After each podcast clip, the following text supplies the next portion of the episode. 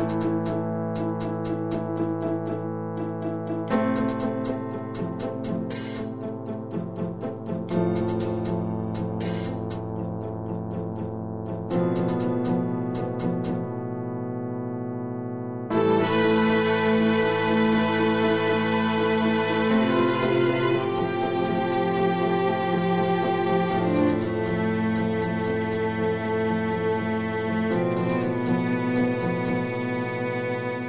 Everybody. Welcome to We've Got Ward, a Doof Media podcast series where we expertly dissect and discuss Ward, Wildbow's return to the world of parahumans.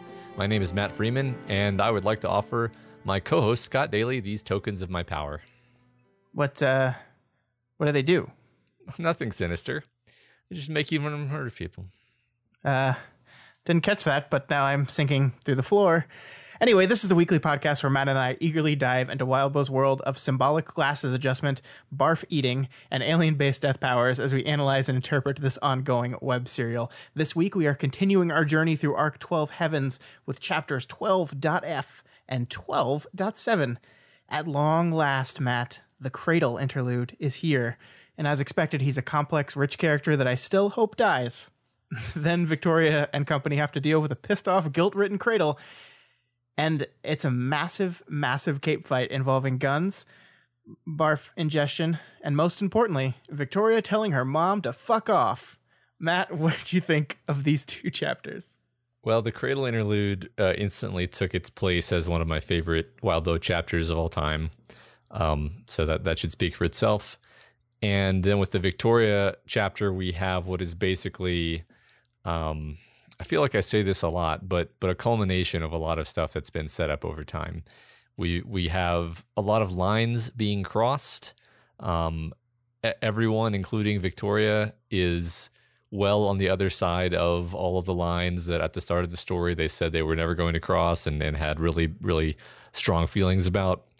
And uh, it's it's chaotic, it's violent. Uh, people are trying to kill each other, and I can't wait to talk about it. Yeah, what I like about these two chapters is each of them kind of have this this clear motif surrounding it, right? We have the the the cradle chapter, the image of his glasses and the symbolism behind his glasses are kind of like the thing that carry us thematically through his journey. Um, and then in the Victoria chapter, we have this um, this kind of rumination on power and leadership as she's struggling up against a, a, leader that is very different from her. And we kind of see her journey throughout this one chapter um, that, like you said, is playing off of everything that has been building up over the course of this arc and this entire book um, into her struggling with how to best lead this group and and maybe a, a, requirement that that leadership change and i always like these chapters when they have this very clear like like individual focused small thematic through line in them. And so, yeah, I liked both of these a whole lot. Yeah. Um, all right. Well, let's let's as soon as possible get into talking about them. all right. Uh, I guess first, just a reminder to everyone that we're going to be uh, talking about March March Madness at the end of sorry sorry March's Madness at yeah, the end of the yeah, show. Matt, get it right. I know. I know. Um, yeah. Uh, so so stick around because we're going to be going over the winners of the you know of the last round, and then Scott and I are actually going to be making our picks live. We haven't made our votes yet. I know for the uh, current round. I didn't plan on us both doing this, but uh, you said it too, so we're we're going with it. Yep. All right, let's move on into the chapters. We begin 12.f, of course, uh, using the naming scheme such that F comes after E. so, so by so by that, of course, you mean the alphabet, right? And that was, I believe, Love Lost, right? So, so in, in other words, the, the all, all, the cluster members. Actually, I don't think the I don't think the pattern has been perfectly um, consistent. Maybe, but anyway, the idea is that the cluster members are being marched through alphabetically, even though that sequence is happening across multiple um, arcs. Yeah, yeah. So at the end of the last chapter, Cradle touched his glasses uh, without putting them on, almost as if they were some kind of anchor for him. And here at the start of this interlude, he is taking off the glasses, holding them, using them as a reminder. Um, and what they are to him in this moment, in this flashback, are a reminder of a particular lesson. And that lesson is one of self control, patience and specifically not to throw tantrums. Yeah, and I think we talked about at the end of last chapter. This was one of those moments where you had read the chapter and I hadn't, but I, I really noticed that the the text really like wanted us to zoom in and focus on the moment where he reaches down to pick up his glasses before he starts to scream, and I, I, I thought that it was telegraphing um, and a symbolic importance here. And it turns out that this is absolutely the case. That is mm-hmm. what is what is true throughout this entire chapter with Cradle, throughout um, all the changes and the decisions he's making. Um, the glasses and the, and the image of the glasses is kind of our binding on this chapter. Um, and and it like it's it's fun because you go back and you kind of think about the I think the first time Rain described Cradle in the dream, he described him as a, a guy whose distinguishing feature was his glasses that were scratched up, right? They were mm-hmm. so scratched up that it didn't even look like he could see through them.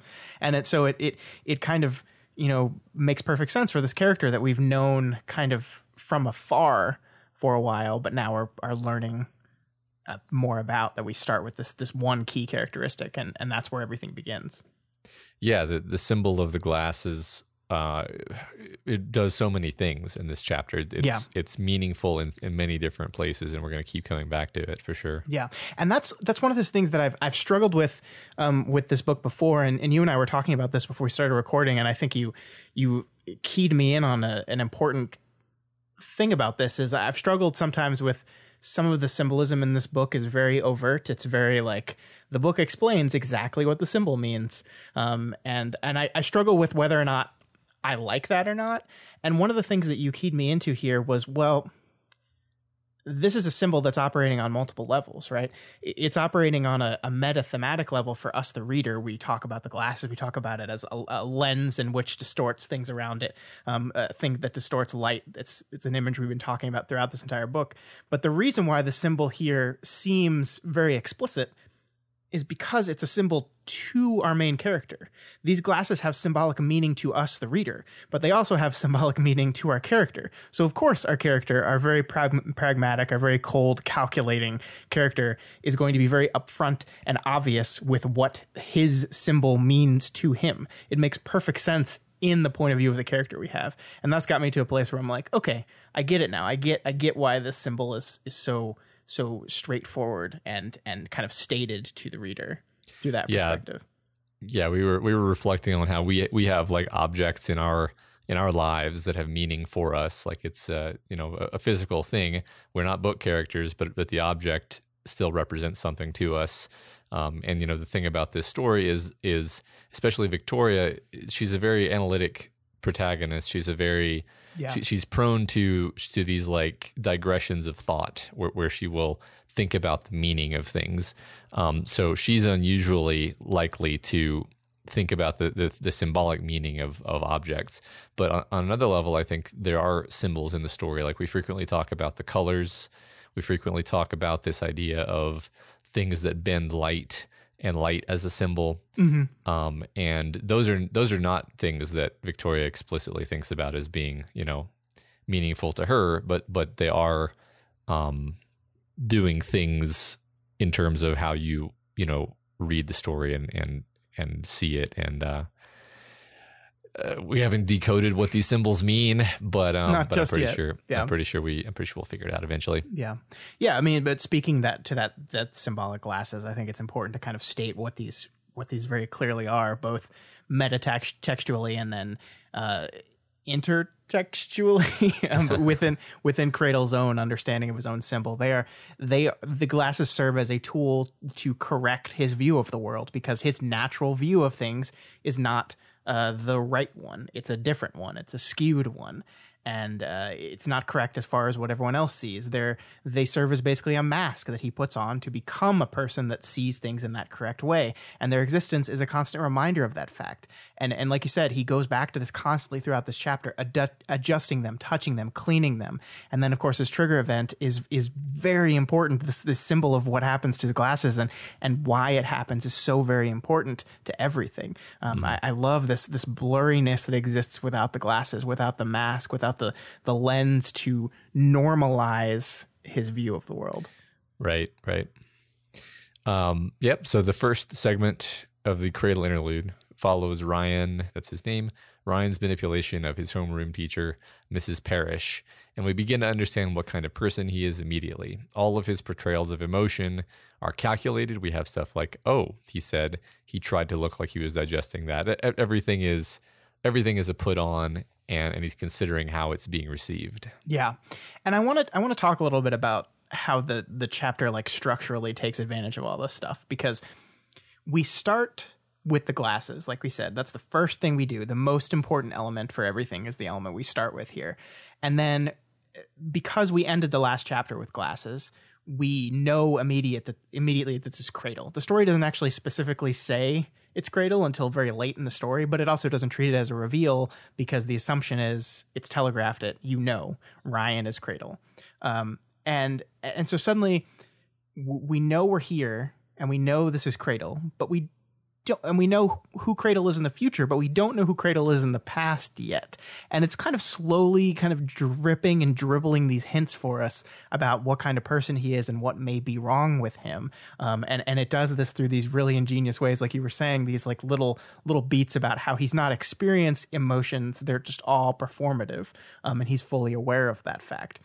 And, and the thing I really like about it is there's a moment in this early chapter where you're not quite sure what to make of all this because the way the chapter is constructed, Cradle builds a narrative around himself that makes him seem like the victim at first. Like he's talking about like, oh, Mrs. Parrish like deserves like I could I could really hurt her and she would deserve it.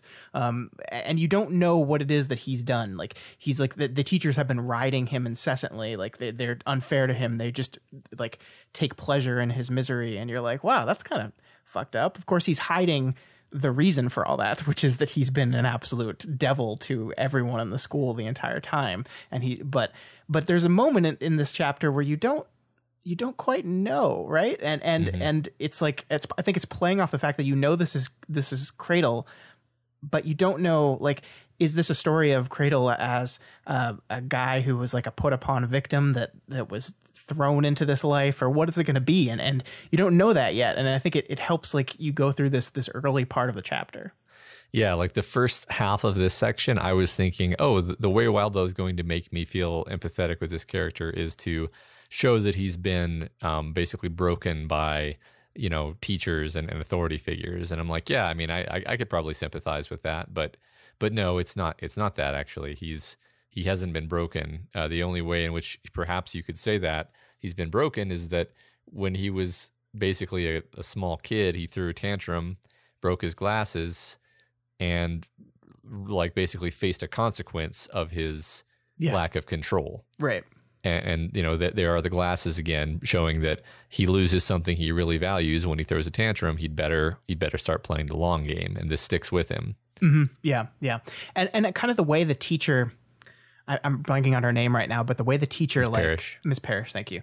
Um, the way she kind of lectures him, like you can see a point of view that she, it's like that. It there's a way of making things so that she's actually the bad one, right? Like that, like she's being a jerk. Like the the the karma symbol is, I think, very intentional because it is it is a swastika, a reverse mm-hmm. swastika rather, which is you know a, a Buddhist symbol. Um, but it also has very powerful imagery attached to it, right? So like the fact that it's described by the text as a reverse swastika, knowing that it has that powerful imagery attached. I think this is this is again kind of manipulating you into maybe buying into Cradle's bullshit a little bit. Mm-hmm. Yeah, right. I mean, it's kind of like uh, I don't know. Maybe not everyone thinks the same way, but I'm like, why would a teacher wear such a provocative thing? Like, like, like you, you know that's going to cause a, a stir, right? Right. So, right. I mean, I, I think yeah. the, the truth in our world is that you just really can't do that anymore. Like the yeah. this the the Nazi symbol has taken over the meaning of that symbol, and yeah. Um, no, but maybe maybe in this Earth uh, was the when was the differentiating point? It was the it 80s, was right? 80s, so yeah, yeah so yeah. there was definitely Nazis. Yeah, well, because right. there's all Empire 88. Yeah, so right. yeah, I mean that's I don't know. I think it's all part and parcel of the kind of manipulation that we're being we're being thrown under in this early part of the chapter, where we kind of we kind of maybe very briefly tie into the the um the cradle is the victim bullshit here. Mm-hmm. Yeah, I think so. So when his parents arrive, we come to understand that he has successfully roped his parents into being his enablers.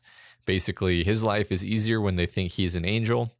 Um, they're very eager to think that he's better, and so he behaves well for the sake of it, like enlisting them as his defenders. Yeah, um, and so it's it's critical to point out, and I think it's going to be pointed out consistently that even though he doesn't have, you know, normal human empathy, he's still able to appreciate the value of having allies and friends. Yeah. But but uh still at this point in his life, he's a purely manipulative evil shit. yeah. Yeah, especially in his school life. And and I think this this is so it's such a wonderful buildup because like we said, we've been talking about this thing where we, we have maybe been manipulated into believing Cradle or seeing him as the victim Ryan. I should stop saying Cradle, Ryan. We maybe bought into this bullshit a little bit and then there's this one moment where where I think Wildbow recognizes the importance of this where they're walking out of the school and his dad turns to him and says, "Did you hurt that girl?" And the response is, "No."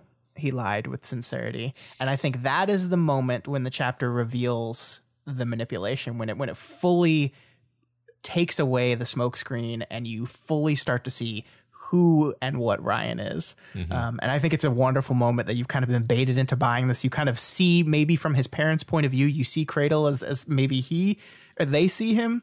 Um, but then because we're in his point of view, we get to see that crumble and we know, we know exactly who he is. Yeah, and, and we don't find out for quite a while what he actually did, which I love right. as a as a bit of like horror tone, where you're like, "Oh God, what did he do?" and your imagination runs wild. Yep. So later, Cradle's a, little bit older, I guess. He's at a new school and he befriends uh, a girl, Amanda, and another kid from his old life.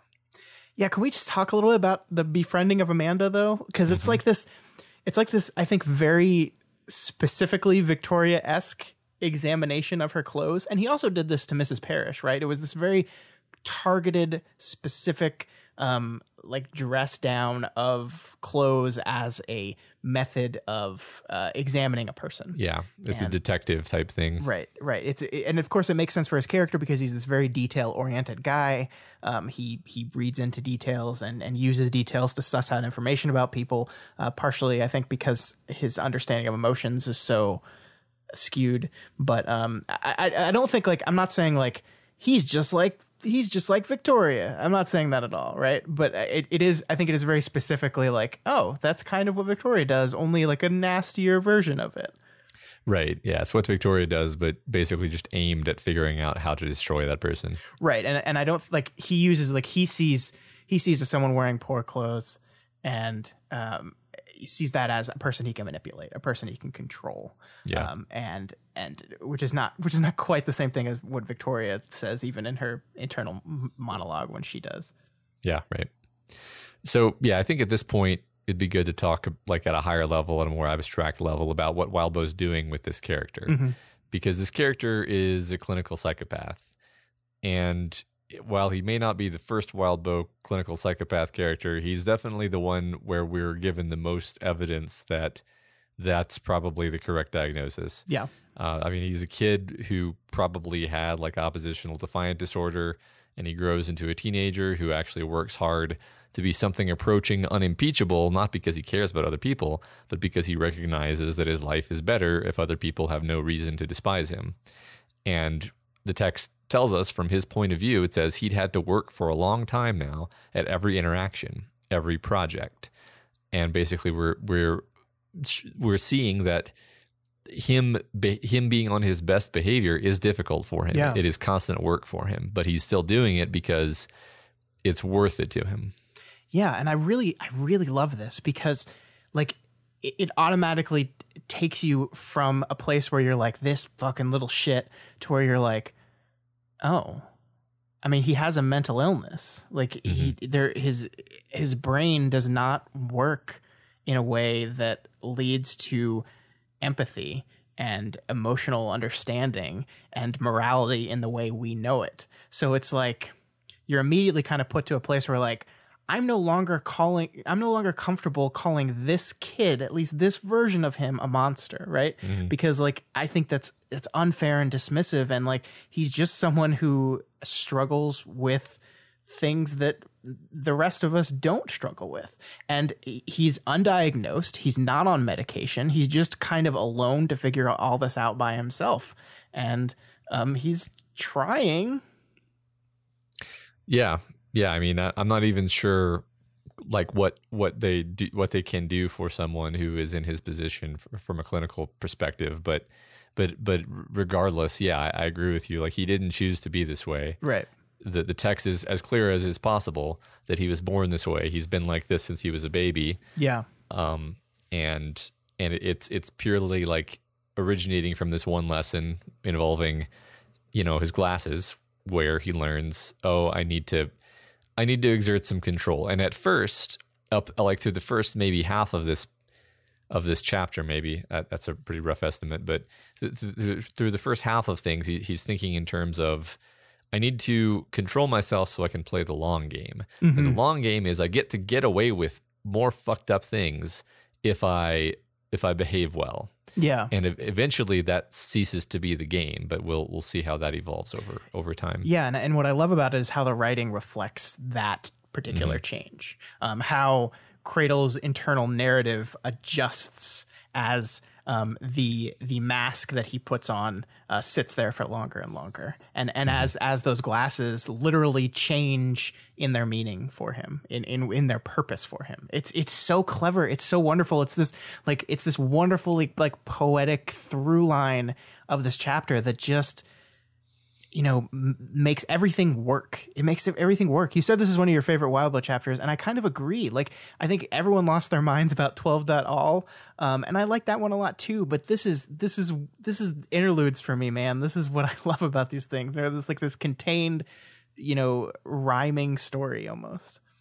Yeah, yeah, I, I love that. Yeah, I mean, I I just it can focus on this one character and and right. this one character while being a bit a bit inhuman is not as inhuman as uh, the alien shards. So yeah.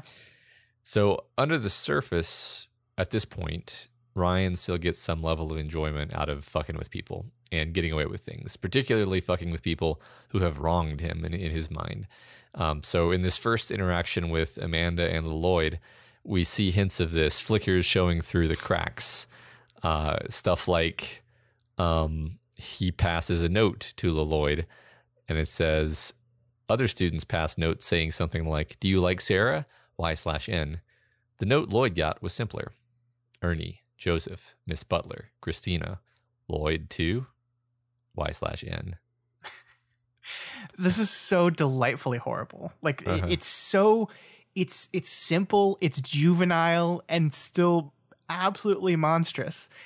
And I, and I love I love Ryan's viewpoint on this because like this is introducing this concept of fair, right? Like this is one besides the glasses, one of the other things that that was introduced at the very beginning of this chapter and kind of carries us all through it is this idea of fairness, of karma, of do bad and bad will happen to you. Do good and you will be rewarded for it. And in his mind, he's been good. He's been patient. He's been making friends. He's been holding back. He's been behaving. He's been doing the work. And here comes this this surprise element in someone from his old life that's going to screw it all up for him. And it's not fair. And I'm going. So he lashes out in uh the in the way that Ryan does in a very like evil, manipulative, terrifying way. Mm-hmm.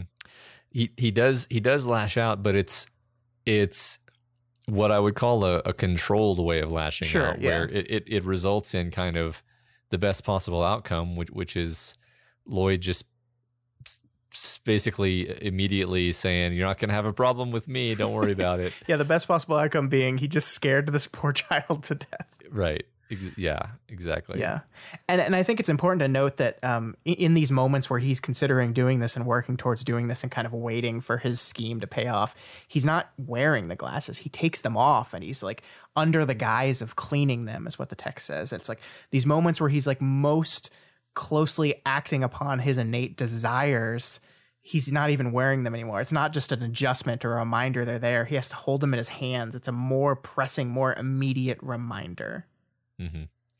Yeah, yeah, that's really interesting because I would be tempted to read that as uh, he's taking them off so that he he's taking off the mask. Right, right. But that's that's not really what it is. It's it's more exactly like you said. He's he's holding them with his hands, which is yet, which is another important thing that's going to fold into Yeah. all this is, is that he's he's someone who manipulates the world, but what he, what ends up happening to the, to him is he, he gets basically a fundamentally a manipulator shard, Yeah. and and the the the mo of the shard is via like hands, pseudopods, tentacles, or whatever. Right. Um, so so the hands are obviously going to be key too. So him putting the glasses in his hands is a great way of connecting those two symbols. Yeah, and what I- fantastic. And what I like about it, um, i i- I think, like you said, it's not. It is him, I think, taking off the mask, but it is not him removing the mask. It's like he's he's kind of trying to have best of both worlds, where he takes off the mask briefly to do this thing, but also it's still right there in his hands, so um, he doesn't go too far. It's still controlled and contained um, in a way that we're going to see later is not quite that. Yeah. um. So yeah. So in the next section, we see signs that Ryan is changing further. Um. So what what's happened now is time has passed. He's actually become friends with these two other kids, and he has done something really bad. He has stolen a cat, and in my reading, he has stolen a cat and left it to die in a cage.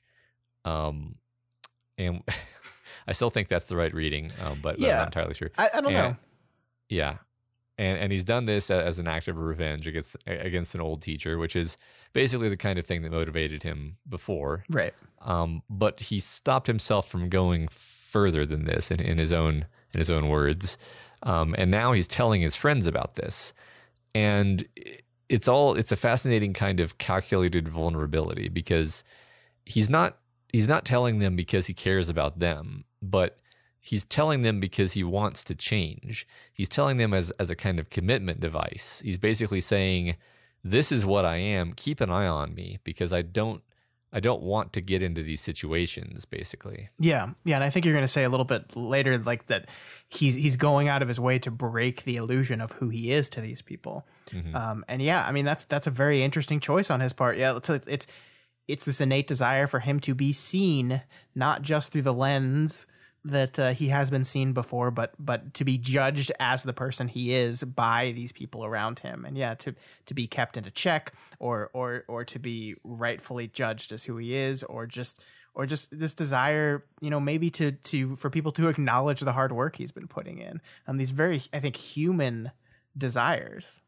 yeah, that's one thing that I love is that Wildbow finds ways to make us connect with this character. He doesn't have empathy, sure, but he does have a, a lot of other human emotions. Yeah. And so you, you can still connect with him. You can empathize with him, even though he can't empathize with other people, over the idea of like putting in a lot of work um, into changing and being better Yeah, and and feeling like you've built this um you know you've you've built something you've accomplished something and then something comes along to threaten that thing you've built that that that's something where you can feel for him even Yeah. though another part of you sees him as as monstrous. Yeah, I think you're right, and and I think one of the things that the, this whole cat um, part does a really good job of is using that kind of well trod serial killer trope. Um, like the torturing of animals is like the thing that oh this is what this is what leads to serial killers right? Like psychopaths start out torturing animals and then they move on to humans a little bit later. Um and this is this is the road and i think like we're we're, we're going down this very familiar path with ryan um but we are seeing him step back. And that's where i think like i struggle with with your read about okay yeah he didn't drown the cat but he did just leave it in the cage until it starved to death um, because that kind of damages what i think the, the the importance of the holding back is. So i don't i don't i don't know. Like i i read it multiple times and he definitely says he just left it under a tree um, Right. in the cage still. So I mean, maybe someone came along and saw it there. I don't. I don't know. Um, the text does not tell us, but um, yeah that's possible right or it's possible that even he let it out later because it takes a while for an animal to starve um yeah. But but to me, I mean, this is like this is this is very specifically channeling that imagery, but stepping back from it. And so it's like like this is the path. He's gonna torture animals. He's gonna move on to people, and that's his future. And then the text almost says, "Well, no, hold on. He's gonna stop it. He's gonna find a way to stop it." And um, he's going to find a way to turn back, and Mm-hmm. and that is, I think, incredibly important towards the the entire journey of this character. Yeah, yeah, I, I think so. There's, you know, like for example, like you were saying, he he's really gratified that Lloyd thinks he's better, uh, he, even though Amanda doesn't seem convinced. Yeah. But it, he, he's gratified because it means that he's successfully tricked people into thinking he's normal. Um, but yeah, like like you said, he he's not making he, he he's making sure that his friends realize that he's not normal. That you know he's going out of his way to break this illusion. Yeah. Yeah, and and just like we said, I think that's very telling that that he makes that choice. He did not have to do that. And and as a person who, as we'll see a little bit later, is kind of obsessed with social currency of every interaction, um, every everything he does for one of his friends or, or someone in his life, he feels like he needs to get something in return for it. Um, this seems to be the opposite of that. This this seems to be a a move on his part that from a purely like cold, calculated, rational perspective, doesn't make any sense. Um, and I think that's important to uh, the recognition of of how he is growing and changing as a person, even if he is faking it, which he is. Like he is faking this. He does not feel warm. He does not like these people like you and I like being around people. It is different. Yeah. Yeah, absolutely. And he did still almost drown a cat. like he did. Yeah. He did. He did do that. Right. It, it it is this very interesting thing that we've seen, you know, we've we've hinted at this idea many times in the story is that like you kind of become the mask that you wear. The shards kind of become the masks that they wear via via the humans they occupy. Um and and yeah, he's doing something that from a like coldly rational like like android perspective is is an irrational move. Like he's he's tipping his hand when he doesn't have to. And and like we said it's because he's kind of drawing them into his world but he's also using them to draw him into their world. Um so i wanted to talk about this exchange here Yeah. where uh, amanda doesn't believe that he's that he's changed and she says better you were going to drown a cat. Amanda raised her voice. But i didn't. I stopped there decided it wasn't worth the hassle. I don't get anything out of it and the hassle if i get caught that's not a good reason you're religious, aren't you? You do what you do because of God and heaven and fear of hell. Uh, which is just really funny because a lot of people say that that's why they do things, but ultimately it's not. But it's it's funny that a psychopath would think that that's why people do things. Yeah, I think you're right, and, and I, I really, I really love this interaction because uh, Amanda does not take this well, um, and I admit, like in in their discussion of Ryan, I saw a bit of you and I's past discussions about this concept of morality and free will and how these things interconnect and and the the, the disagreements we've had about this in the past. And uh, these are discussions when I th- which I think you have unquestionably won because you say uh, blah blah blah blah, and my response is yeah, but I don't like that. I don't like it. Ergo, no. yeah, Um, and, and, right. and this is, I mean, I think this is like we're talking about how human Ryan's reactions to thing are sometimes things are sometimes. I think Amanda's reaction is very human too. I think it's like it, it makes a lot of extent, sense for you to kind of instinctually go, "You only murdered that cat because it was too much of a hassle, not because it was wrong." It makes sense for you to hear that and be like, "Well, that's not good."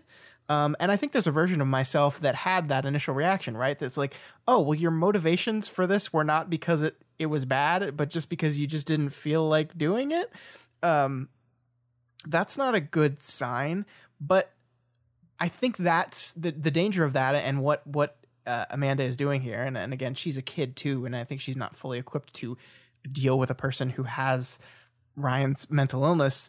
Um, you're judging his brain against uh, a standard and a system that works entirely differently than his. Like the, the question is, and I think the question that this chapter poses many times is, does it matter why he didn't kill the cat?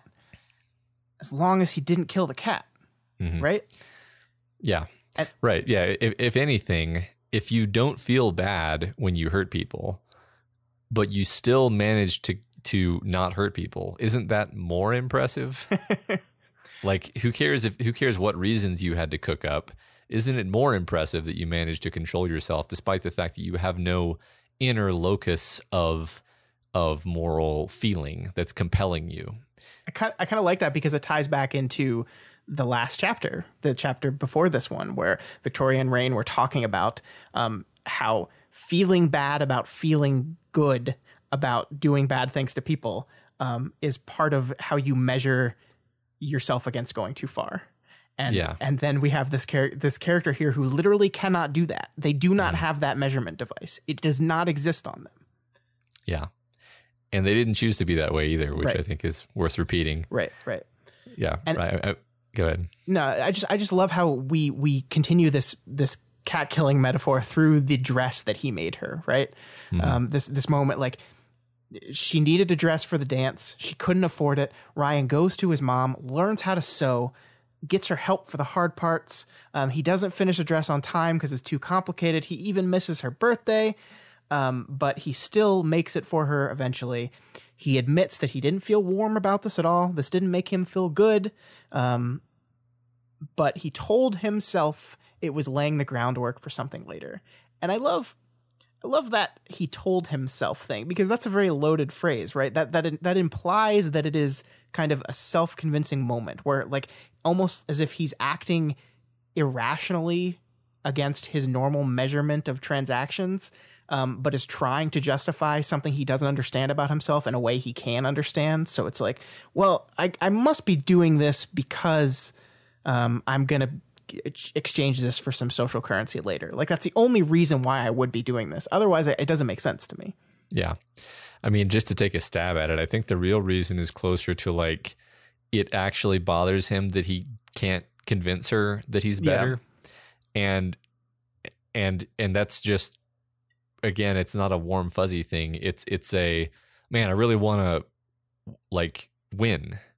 right But but but like it's really hard to fault him for wanting to win at convincing someone that he's a good person. yeah So yeah um, especially because he's not he's not thinking like I want to convince her that I'm a good person so that I can manipulate her into a situation where I can do something really horrible to her. Like that's right that's nowhere in this chapter. He he probably even even like the good version of of Ryan uh, that we're gonna see you know closer to the middle um, would probably still go after someone who they who he felt had wronged him, yeah but so would like a mentally healthy person. so True, true. Yeah. well, Um, and, and and the thing that I really like about the the capstone on this section of the chapter is at, at the end of it when we see he just like you're just like, oh, he made her a dress. That's so nice. It's something she really cares. Like that's so nice. It, and it really is. It's such a nice thing to do for someone. And and it almost doesn't matter that he didn't do it just because it was nice. He was convincing himself that he did it for a specific transactional reason. But then we have this moment where he realizes that the reason why she's not called Manny anymore, the reason why everyone calls her Amanda now, is because he was subtly manipulating that away because he didn't like Manny. He didn't like mm-hmm.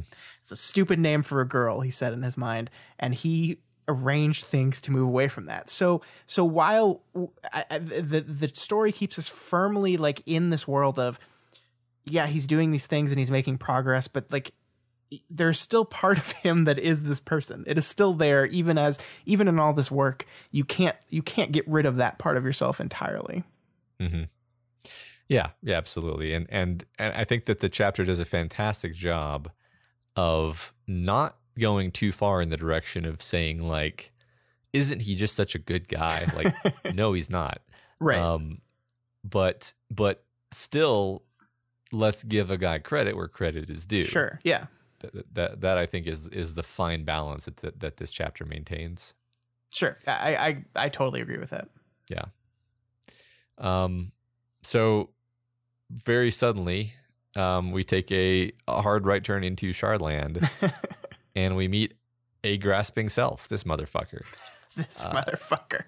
So here, here comes the last thing Ryan needs: a completely inhuman, cold, alien mind fixated on controlling and manipulating the environment, completely self-oriented and resentful of any imposition, sidling up to him and uh, poisoning his brain.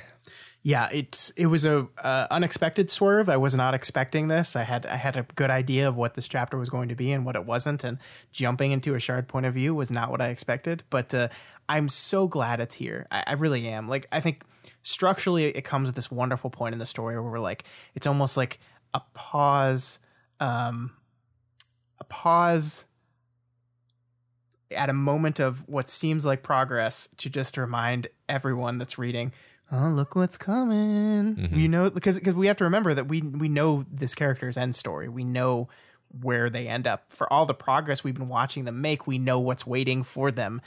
And it is grasping self. That is what's waiting for them. Mhm. Um, and just like the the shard is so delighted at finding this person that is just like him, and it's just Mhm. like fuck you. Yeah. Right. This is probably the best possible like trajectory this kid can be on Yeah. given his given his starting conditions and you're just going to rip the rug out from under him. Gonna go fuck it up. Yep. I want to draw attention to the fact that almost every time it's a a grasping self. Not, you know, the grasping self or grasping self. It's a grasping self. Yeah. Like that's like another degree of dissociation or distance. Like even even Scion was the entity, yeah. Um, which which at least the gives you a sense of like, oh yeah, it's the it's the character whose head we're in. A a a grasping self is just like an almost like a being narrating its own existence without any sense of identification with itself, Yeah. I, I which thi- is really weird and disconnected, right? yeah, it is. And and that's like this is the third shard point of view we've had now, Matt, um, Mm-hmm. in this story. And therefore three is enough to start to make judgments about what the shards are um, and how they they normally operate. And what we've seen is three shards that are entirely different from e- Yeah. each other.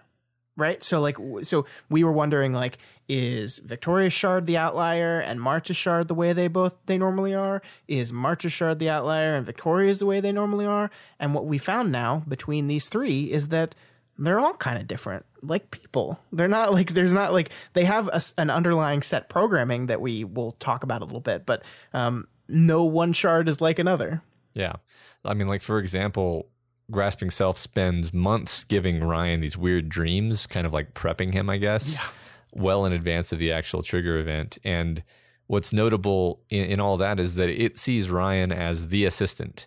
It's not kind of like a partner, like like uh, Waste sees Victoria. Yep. It's it, it, it doesn't see Ryan as like a cute little thing that it can help. it's not not a cute little bunny that it Nope. can help. Nope. It's a Ryan is the shard's subordinate. It it's he he- Ryan is is the shard's assistant. yeah It's the the the shard is not Ryan's power. Ryan is the shard's vessel. Yep. I, I love that. I love that. And I like I like this idea of him fucking with him with dreams, right? Um, this is like I don't know if we had known that shards do this in the Mhm. past, have we? I don't think so. I, I think only recently, only as of 12.all, did we even realize that the shards would like ride people around prior to uh, triggering. Right. Yeah.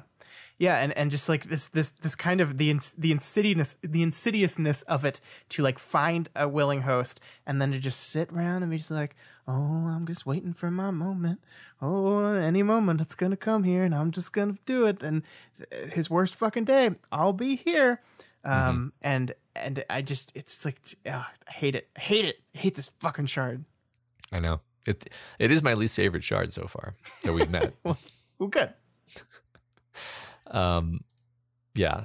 So in the mall, Ryan is mulling over his sincere disappointment that Lloyd is pulled away from him, and he's trying to earnestly cultivate a friendship with Amanda.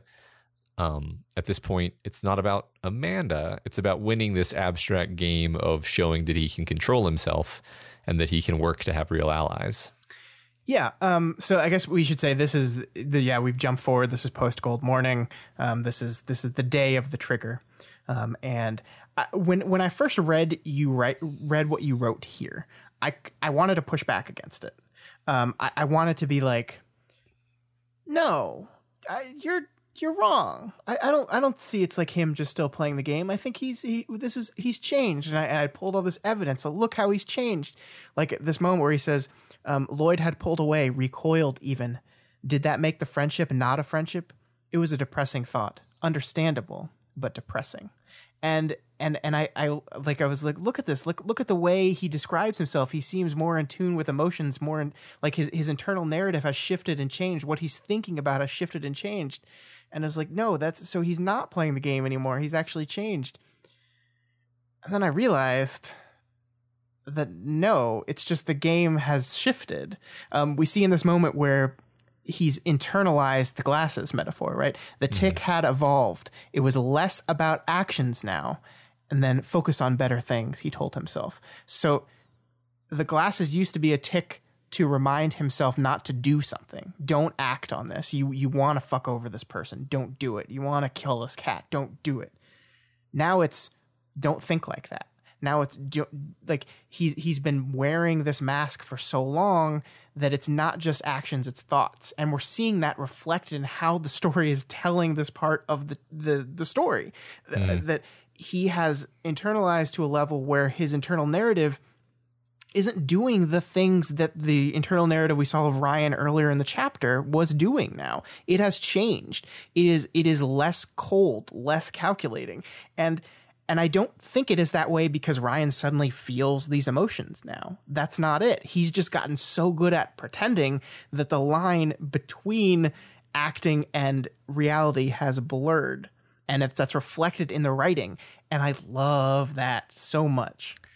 Yeah, yeah. I mean, I, I think you're right, and, and I might even go a, a, a, little bit in the in in your direction and say, like, he doesn't feel warm feelings when he thinks about his friend Amanda in the same way that you or I feel warm feelings about our right. friends, but he does feel good feelings about the thing that he has cultivated between them and yeah. his success in that and and yeah, it's not the it's not the same thing, but it's it's damn closer than he would have had if he hadn't put this much work into it. Yeah. Well, I mean, it's it's one of the big the, if if you tell yourself for years that I do X, I'm supposed to feel Y. How long until your brain just maps I'm supposed to feel Y to your internal story just is that it is you feeling that. Like the emotion doesn't exist, right? But mm if your brain tells itself that it does. Yeah. Doesn't it? It's like cognitive behavioral therapy, basically. Right. right. I mean, not not formally, but he's basically trained himself to have a certain loop. Yeah. Yeah. Totally. I agree. So he notices the fallen army come in, although he doesn't realize that's what they are. He does kind of detect danger imminent. Um, but instead of leaving like he's inclined to, he he prioritizes buying gifts for his for his loved ones. and the thing that I love about is his justification is never the gifts. It's uh well, I need clothes, right? Mm-hmm. I need clothes. But we the first thing that he does when he gets in the mall is he does he go and get his clothes? No, he he goes to the bookstore first and he waits in line for enough to drink almost like to drink a full coffee and have a snack to get the books. So while he's saying, I really need clothes, the only reason I'm here is I need clothes, the first thing he does is buy the book for himself and then buy the presents for everyone else. Mm-hmm. Um, and again, what I love about the uh, the shift here is that we don't see him transactionalize the gifts. Like he doesn't yeah. say, "Oh, this is for Amanda. I will give her this because um, I can cash this in for this, or because like that is just not present in the narrative or in his internal narrative at all. Like it's mm-hmm. there's nothing about like a specific reason for why for why he can see rationally the benefit of buying these gifts for people. He just does it. He just does it. He sees things that he thinks someone would like and he buys it. And that I think goes into this general idea of of faking it until you make it. And and that's kind of what we're seeing in Ryan right here. Yeah, I mean, I don't even spontaneously buy gifts for friends very often, uh, and and so it, it's kind of a it's like wow he's he he's he's made it he's he's like made himself into a good person. This is amazing. And yeah, it's so sad that we know that he's at the at the mall. We know exactly what's going to happen. Yep. It's and you know before that he, he looks he sees uh, an old an old married couple. He says like Amanda and Lloyd, but ten years older, an old couple. Is there any way I get that? Any way that's fair to whoever I end up with? Ugh the, the the tragedy in this moment isn't the the implication that that, that he wants it on some level, Yeah. or or at least his his his pretending has told him that he wants it. Right. Um, Right. He sees Amanda and Lloyd as a married couple. He sees this old couple, and he wants that, but some part of him knows or believes that he can't. And Well, ugh, yeah, I mean, it's it's even again, it's like it's heartbreaking because like if he were if he were the way he had been before, then he would just be like, yeah, I could probably get that if I wanted. yeah, I And could it would- manipulate my way into a relationship. Yeah. Right. He wouldn't spare a thought for the idea of whether it was fair for another person. Yeah, true. That, that's very that- true. That's that's something that he's had to cultivate, and and and it's interesting because we see this manifestation of his his sense that fairness should exist, and and he has extended that fairness to other people. Right. It's Yeah. not just it's not just a constant awareness of whether things are fair to him. It's would that be fair to some hypothetical other person? yeah, totally. And uh, then you know the fire starts. Here we go. and and he and an old man near him is knocked down and again it's not about the old man it's about being true to all of this hard work that he's put in and and it says he couldn't say why he'd helped habit or because this when all was said and done couldn't be the point where people would turn around and call him a monster he'd worked hard played fair played nice shaken and rebuilt friendships and shaken and rebuilt family he knew this wouldn't change that, not now, but he still made sure the old man was secure on his feet before he pushed forward, trying to get through before the way became too packed. Yeah, and and this is this central idea, right? Of how long does pretending to be a cer- certain type of person just become being that type of person? Um, because, yeah, he. How long before pretending to be a person that helps an old man up is just being a person that helps an old man up? Like, Yeah. what is the difference there? At the end of the day, what is the difference? The old man still gets helped up. Right, right. He still put himself at risk to do it. Yep. Yeah. Yeah, and, and, and he's not cured, right? Like s- psycho- psychopathy is not a curable mental illness, right? Like it's it's your brain is different, um, but he has through techniques and and mechanisms and work has approximated a good person so efficiently that it is indistinguishable from a good person. Yeah, I mean, this is really the this character is the perfect like softball pitch for the free will discussion because it's like right. he he didn't he didn't choose to be this way. He didn't choose to to to have these issues, um, and so you can't really blame him No. for for the things that are wrong with him. Um, but but then can you blame him for for do you give him credit for trying to be better? Where do you where do you assign credit and where do you assign blame? It's it's a it's a fantastic like little case study of knocking our intuitions on their side uh, and making us like reconstruct all of them from scratch. Uh, and it's Yeah. not easy. No, it, it, and it shouldn't be, and that's what I love about it. Yeah. So ultimately, he's knocked down. His glasses are stepped on. They're scratched up. The symbol of of his of his rules of, of his lesson is is being destroyed. And in, in his attempt to grab it, his hands, the symbol of manipulating and controlling the world, are crushed, stepped on, bleeding. And then he reaches up for help, and the worst possible thing answers. Ugh. Yeah. It, it I, I I love I love that the we have this idea like at the very beginning the most important thing about the glasses and his lesson from the glasses were this was my fault. I broke the glasses because of my behavior. And it was a it was it was it was a lesson in responsibility and change and and moving towards being a, a person who wouldn't let that happen again. And and we see he's put in the work he's done what he needs to do. He's tried to become a better person so so much so that that he is. And this time the glasses are broken. That that that that mask is taken away from him. But it wasn't his fault. It wasn't his action that did this. It, wasn't his choices that resulted in that consequence. This is someone else's bad choice someone else's monstrous action. But his glasses are still broken again.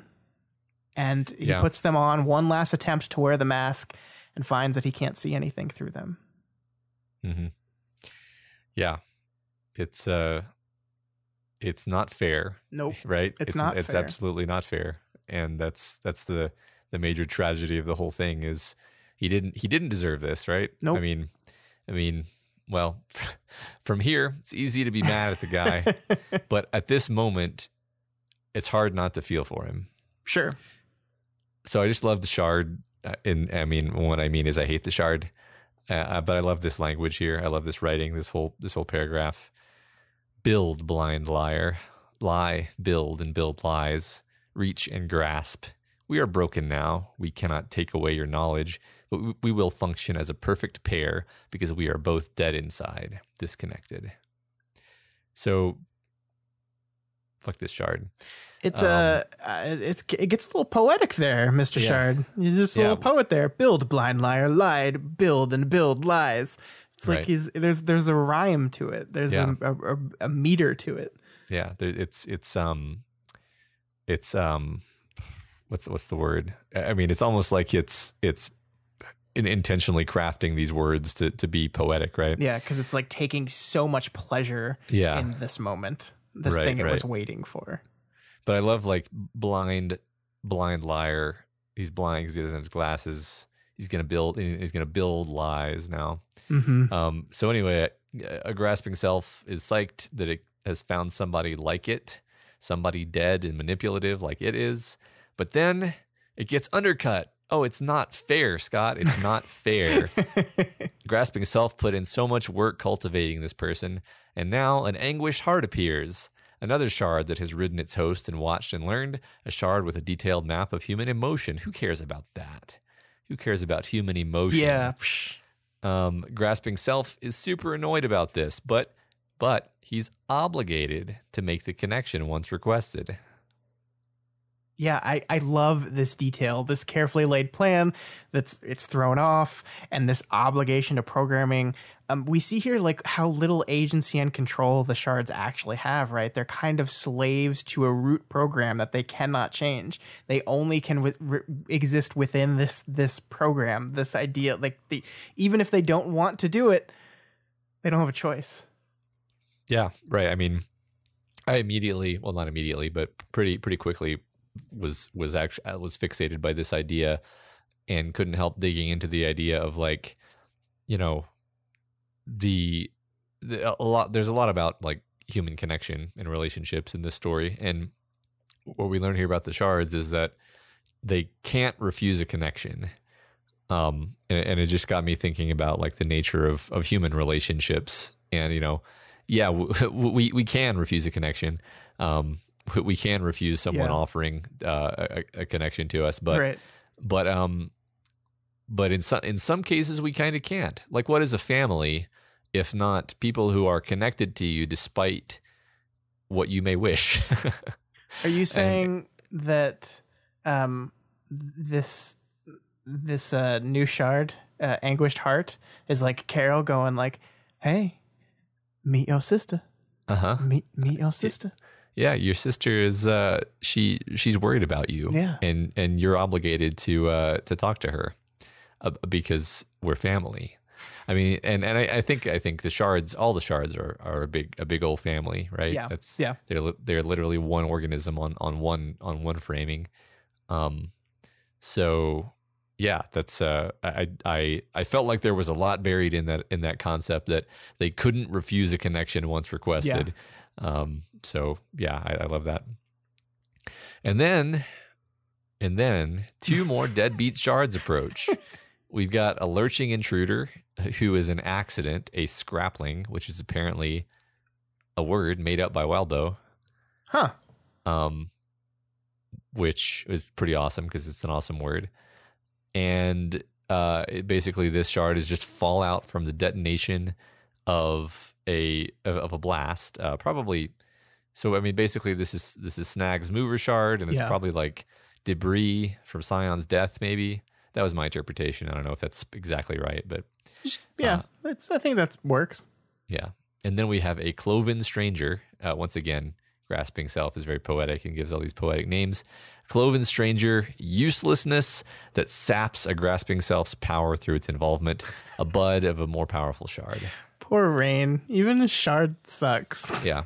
Well, it's just it's funny to me how like uh, grasping self is just so like superior Yeah. and and and just like despises these other shards for being a burden on it Yeah, I love like like he hates the the fourth one specifically because it's a fourth, and it's like Yeah. it's just like it's like it's it's not like there's anything significant to to there being four, but it's just like I hate each one of you more the more of you there are, and here's number fucking four, and I'm so mad about it. yeah yeah absolutely this is this is a disaster right Yeah, So, a grasping self, like a true psychopath, manipulates the other shards into an arrangement that will favor itself and its assistant. It knows that Ryan can manipulate dreams, so it chooses dreams as the domain of, of communication. Uh, it knows that Ryan is particularly good at managing emotions, so it makes emotions a big part of the cluster gimmick. Um, it's basically it's all part of a negotiation, but a grasping self is strong, manipulative, and self-oriented, and so it just kind of creates the whole thing to fuck over the others. yeah, like uh like Shardy, like the servant. Yeah. so um, next, they're in the dream room. That's we're skipping to the dream room. It's like day six, I believe. Um, they're only beginning to realize that the dreams are going to keep cycling. And Rain has started to break down. Uh, his facade is cracking as he realizes that being a good soldier won't even help him with the fallen. Um, he offers his tokens, and Ryan agrees to take Rain's tokens. But when he wakes up, his thoughts take an unaccustomed turn, and he thinks about how it will hurt his friends to let them believe he's dead. And this immediately causes him to connect with the fact that Snag's shards also made him feel bad in, in a different way. And he realizes the hidden gimmick of the tokens. Oh man, I love this so much, Matt. I love how this is written. Like like in his silence, hearing word from his mother about where he'd been going last, they'd concluded that he died. That, until this whole situation resolved, would be for the best. Except his hand touched his heart. It hurt. Upset welled in him, that upset finding new angles and sides as thoughts of how they might feel at his death raced through his mind. This is structured and organized, Matt, to land with as much emotional impact as possible. I don't know why, but the detail to like to, to cut at accept, but then hold the it hurt until after he gra- he grabbed his heart. He grabs his heart first. It's as if to say like he's this emotion is so foreign and so uncertain that before he even processes what it feels like he touches the place that it feels first and i just think that detail is just so perfect at conveying the shock at at feeling this thing that he's never felt before And I love that sentence that you pulled out. I'm really glad that you drew my attention to it. That the uh, upset welled in him, that upset finding new angles and sides as thoughts of how they might feel at his death raced through his mind. Yeah. That's that's such a perfect way of saying like as if explaining to an alien, this is what it feels like when you feel bad about the the ramifications Yeah. of something that you've done. yeah It's like your your mind serves up to you all kinds of new angles and sides um, on on the thing that you've done. Yeah. So let's before we move on, let's take a sec here and talk about Cradle's decision from this point, right? That he, he had built this person, um, and then it- things happened that were unfair, and he basically decided to abandon the work he had done, to reject the the good person that he had built himself up to be, because what's the point, right?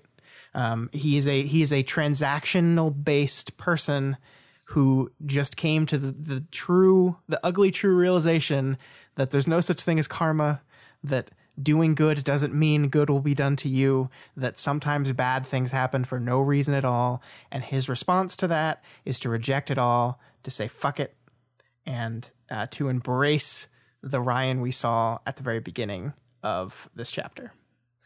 So at this point, did you feel at all like maybe he was just gonna kill all of his cluster mates, get get a handle on the situation, and then try to go back to, you know, working on the on the self that he was building, or do you feel like this is just a permanent, um, a p- permanently giving up on that? I think up until the moment where he felt the feelings, I think maybe in the back of his mind, that's what he was thinking that I would deal with this, then go back to the way things were. Um, but I think I think he made a choice here. I think like the glasses are scratched. He can't rebuild them. That's one of the things that his tinker power won't give him the knowledge to remake the glasses and get glasses that work and can and can do their function again, can be their mask, can give him that lens on the world again. That is gone now. His ability to attempt to look through that lens and to see the world the way that everyone else does doesn't exist anymore. And um and and I think that brings us to this this idea of this idea that he he chose to better himself. He chose to become a person that wasn't a guy who drowns cats, that wasn't a guy who kills and manipulates and controls people. He chose to become the best version of himself, and then a bad thing happened. Did he choose to reject that idea? Did he choose to become the person that chops people up into bits um, just uh, just for the fun of it, or just to manipulate them, or just to fuck with them? Did he choose that? Yeah, I don't know. Right. I mean, that's, that's, I, I, don't, I don't know if that has an answer, right? I, I kind of go up to the level of like, I don't know if there is a coherent answer to that. Like he didn't, he, he didn't choose to be this way in the first place. Right. Um, so yeah, I mean, I, I don't think, I really don't think there is an answer, but it's, it's, uh, to, to repeat myself, it's, it does a wonderful job at, at making all of our normal um, pre-prepared like cached explanations of well yes the, the, person x is responsible for y because of reason z that i have that i've meticulously nailed down through right. my life as a human. It's like no none of that applies to this individual. Yeah. So you have to think it through from something like first principles or realize that your way of thinking about this just doesn't isn't really consistent like yeah. it it can't be applied to a person who is that different from you. And and none of this is to be said none of this is to say that he should not be stopped, right? Like like right. this is this is an entirely different conversation exactly. than um should he be killed? Should he be eliminated? Should he be removed from the board? That it's it's totally different. Um, because the answer to that I think is obvious. It's yes. yes. Like you yes. cannot allow a person like this to continue to do the things that they're doing. Yes. If a, if a lion is attacking you, you don't say, "Well, that's just its nature. It's a carnivore." yeah. it, you you fight it. Right. Um, right. Try to escape. And uh, that's kind of how I see the situation. Actually, like, yeah, yeah. that's that's his nature. Um, it's a shame probably got to put him down. Yeah, but I, I do I do see a side of this where he showed that it was possible to overcome it. Yeah, and now we see a, a version of himself that is not interested in doing that anymore. Um, yeah, yeah. I mean, so so I I love the way this is done though because it's basically saying you have this person who's who's created this meticulous way of governing themselves and then suddenly suddenly you hit them with really strong bad feelings they've never felt before. Mm-hmm.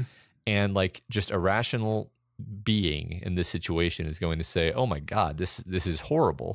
I'm going to do everything i can to stop feeling these feelings. Mm-hmm. seems like the most efficient path to doing that is to kill all these other people who are making me feel this way. Sure. And which i mean like that that's from from the point of view of of someone with the kind of mind he has, it makes perfect sense, right? Mm-hmm. Like, yeah, it sucks. yeah. it sucks, but it makes perfect sense. Sure, sure, sure. But I mean, I like, I don't. He has he has the a method to which nobody with his mental illness has ever had before, right? He has a method yeah. of gaining empathy. That's um, true too. Yeah. So, but he doesn't want it. He doesn't want empathy. That's Right, but isn't that bad? I, I, I, don't know. I don't know. Maybe.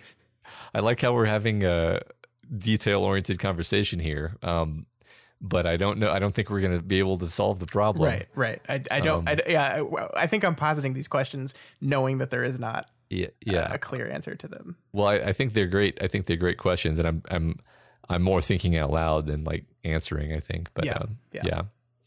Let's move on so though, because we've been taking on, enough yeah. time so um, yeah, in the present, he wakes up. His mind is recoiling from some of the things he had done recently. He's feeling almost as bad as if he'd been the victim. Yeah, that's new. Um, I, I love the contrast between this moment and the one we just saw, though. We just had this moment where he touches his hand to his heart and it hurt. And now, in this moment, he he where it was just a hurt uh, just a pain in his heart before now it's pain lurched indistinct in his chest cavity. Bitter black self-loathing. I love that. Also like he basically doesn't want to say it's coming from his heart. Like it, it just this idea of indistinct chest like in, it's indistinct in his chest cavity. It's like i'm not like my heart doesn't hurt. I just feel this pain this indistinct pain in this general heart like region Yeah, I, like just I just like the detail of it. Yeah. It's so good. That's great. Um, but you know, lucky for him, he's really strong now. Uh, he succeeded in draining Love Lost and Colt, and although he's filled with self-loathing and doubt, it won't stop him from executing his plan. And he kind of thinks through the plan a bit. We we learn a bit like this. He's basically thinking like the city is lost. Like he's pretty sure the city's lost. That's one thing we learned. Right. Um, March will be the scape rabbit for for this disaster, and if the powers that be don't accept his help in dealing with the fallout of this, then he'll simply appeal to Gimel's enemies, and in either case, he personally ends up advancing himself. Yeah, it's such a deliciously awful plan.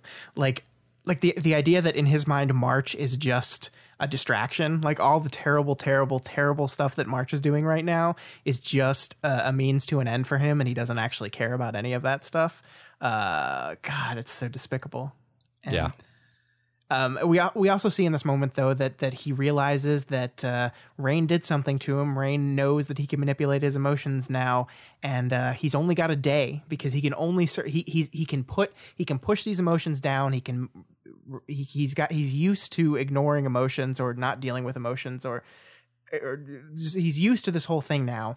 But this is so strong, so powerful that he's got a day because if this happens to him a second day, he's not going to be able to make it. So suddenly we have we have a, a super powered uh, crazy guy um, with who's back up against the wall and knows he only has a limited time to deal with this stuff, which is just like makes him even more even more dangerous.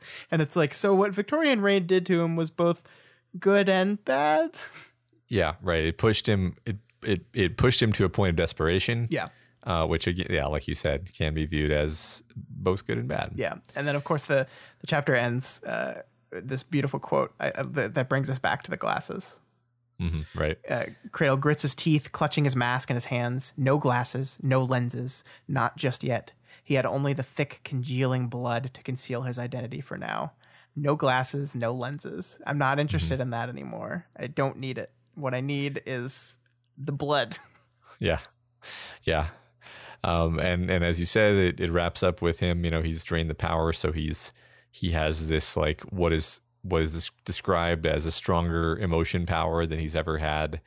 Um, he's never had any power as strong as this emotion power is, and it allows him to feel the heroes skulking around outside the building. which is like an uh oh moment. Yep. Uh oh moment. And so one thing I love is like we don't even know at this point that he has like another stronger power, if not if not two more stronger powers. Yeah, a, lot, Um, a whole a whole set. Yeah, right. Which is interesting because I thought that um like like typically uh like March didn't get a boosted form of Homer's power because she didn't drain Homer. Right. And Cradle didn't drain um Snag, but he still gets a boosted mover power. So it's just interesting that I guess I guess maybe the rules are, are not consistent across Well, clusters or, or whatever. Yeah, but he don't know. did he did drain Colt. It's true, um, yeah. So it, that could be coming from Colt's version of it. Yeah. Yeah, maybe Colt kind of broke the pattern in a, in a way that works toward his advantage. Yeah. That's an interesting concept. Yeah. Yeah. So uh, Victoria, uh, so yeah, so we go on to 12.7 and we're pretty much picking up right from that last moment where Yep. Cradle screamed. And Victoria begins this chapter ruminating on the nature of power, not powers, but interpersonal power, command, authority. And her mom was always fixated on this. And Victoria pretty much understands that, you know, the reason why she cares so much about it is that her mom cares so much about it. And earlier in the chapter, uh, she she thinks several times about how awareness of leadership qualities um, sorry, let me rephrase how little awareness Cradle has of leadership qualities. Like he he just he's screaming and bloody and preoccupied and not really paying attention to the fact that like several of his underlings have killed each other. Um, and, and she actually later says that this is the antithesis of leadership. Yeah, and and like we talked about, this is kind of this is like glasses are the uh, the symbolic through line and the thematic through line of uh, Cradle's chapter. This is the leadership chapter. This is Victoria talking and thinking and and and and analyzing her own leadership. So we start off this way. Um, and we see that in this moment, they've had setback after setback. Victoria has tried to be this emotional, kind, rock of a leader that people can le- lean on. Um, the exact kind of leader that we'll see, she says later that uh, Dean, she told Dean that he shouldn't be, or, or, wanted to tell Dean that he shouldn't be. Um, and that's, that's kind of what she's become. And she sees Cradle as not this person. And, and yet, as she says, he seems to be managing better than could be expected.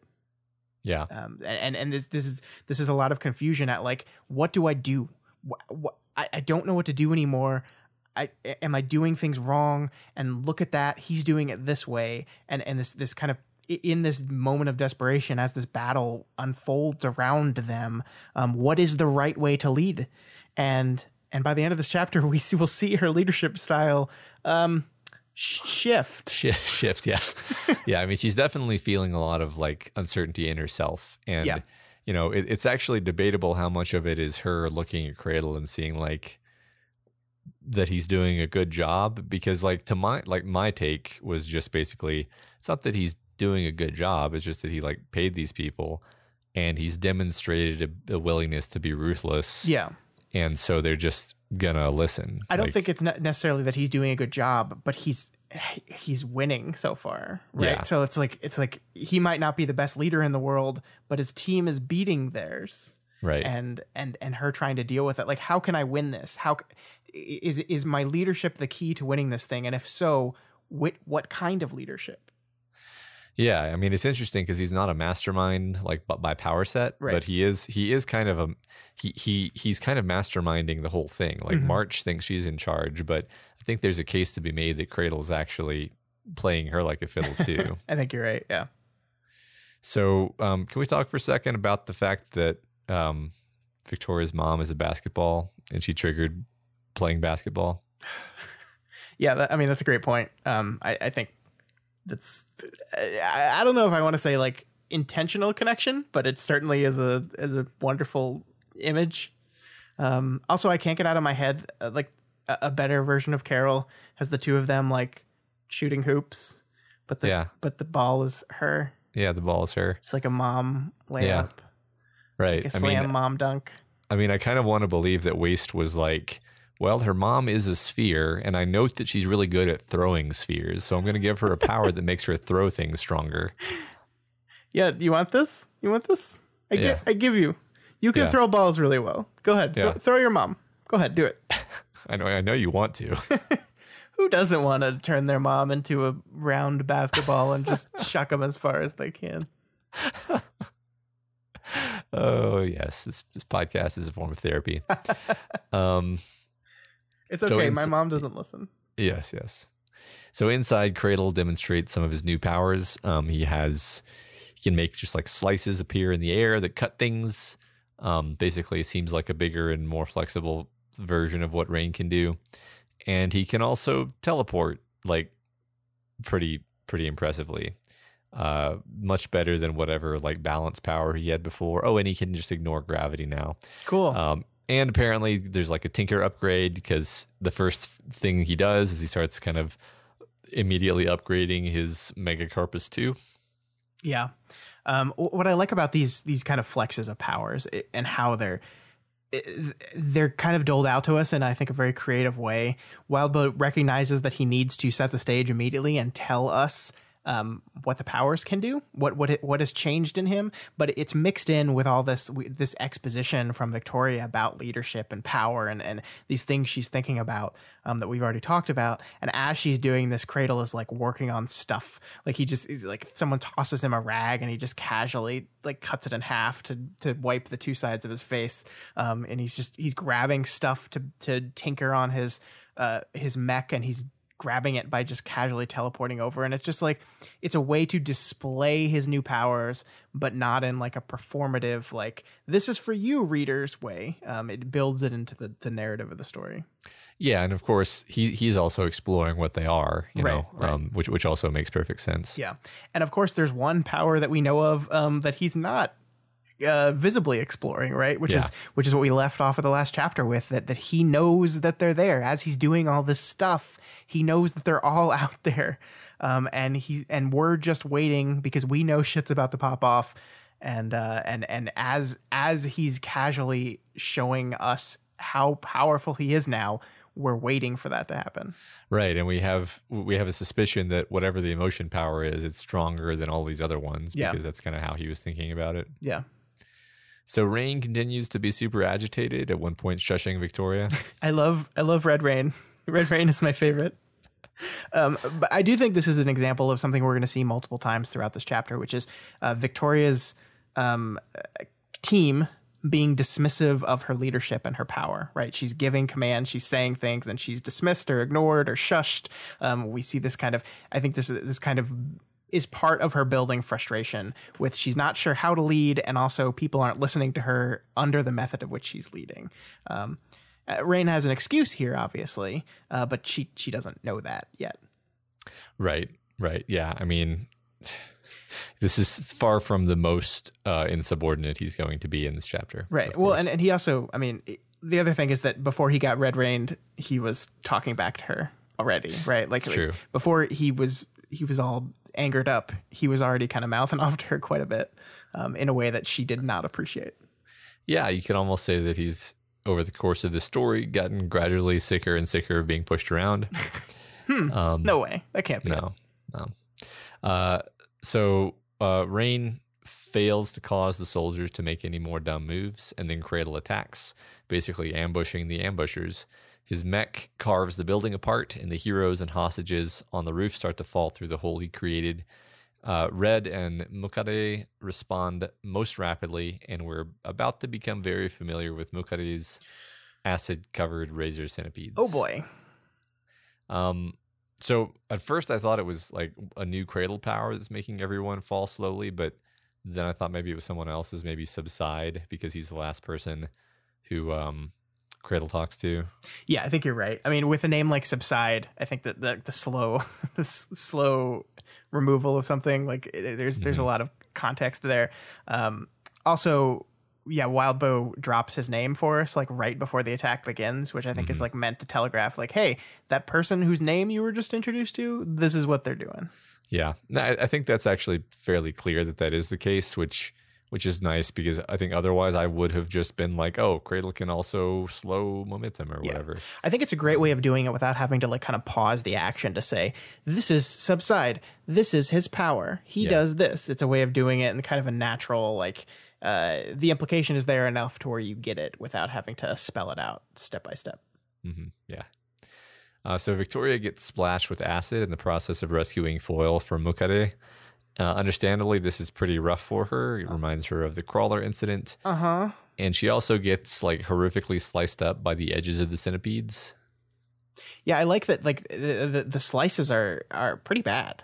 Yeah. um, but but they're almost nothing compared to the, like, the potential of the acid. I love how the text highlights this. I love how like as we're moving through this action, she keeps going back to the acid. Right? It's like like she's she's trying to look at the whole battle and focus on this, but in the back of her mind, she keeps like zooming back in on the acid itself. Like this moment, acid splashed my boot and sent a shock of black horror through me. I just love that. I love that a shock of black horror. I don't know why I love that so much. Just oh, it's delicious. I just love. I just love it. Um, yes.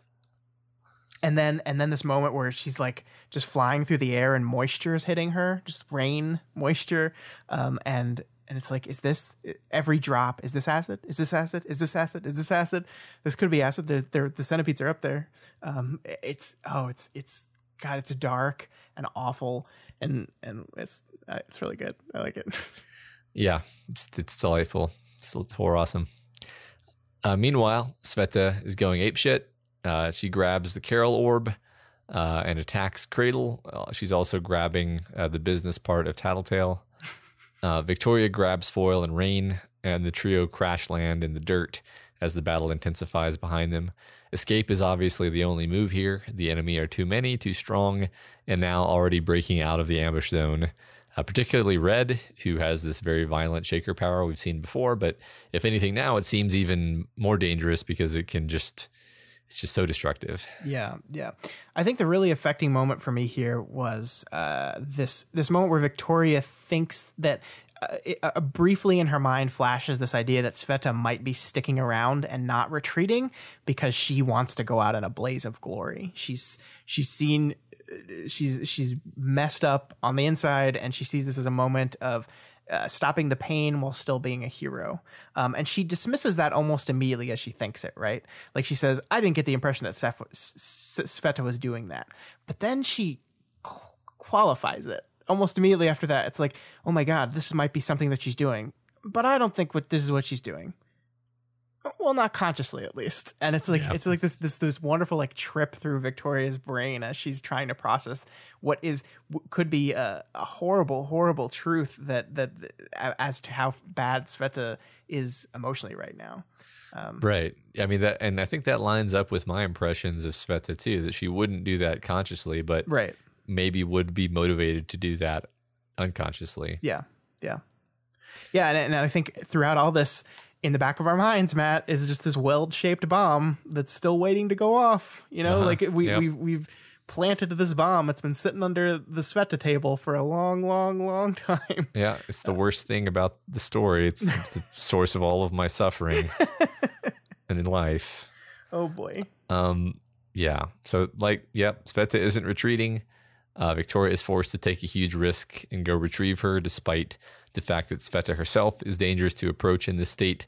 Um, and basically, Victoria is forced to throw herself into Sveta's range just to get the woman to back down. Yeah, and here's another example of uh, one of her teammates uh, ignoring her orders, rejecting her leadership and her power over the group uh, by just not doing what she tells them to do. Get get away, like like. What are you trying to do? Like, get out of yeah. here! What are you, not, you numbskull? She calls her a numbskull. What yeah. What are you doing? Leave um, and Sveta doesn't. And it, I love like I'm trying to save them. Who all of them? That's such a Sveta line. It's so wonderful. I've, it's it's vintage Sveta, and I love it. Right, and and Victoria literally doesn't know who she's referring to, but then right. we realize she's referring to the, the, the people who make up the egg. Yeah. Um, yeah. Yeah. But we see in this moment, I think I think we're kind of uh, leading up to Victoria's leadership style shift here in this moment where she basically yells at her and says, No, leave now. And she describes it as not the level headed ideal command I'd pictured before. But Sveta listened. And it's like this this recognition that, oh, when I did it that way, she listened. Um, yeah.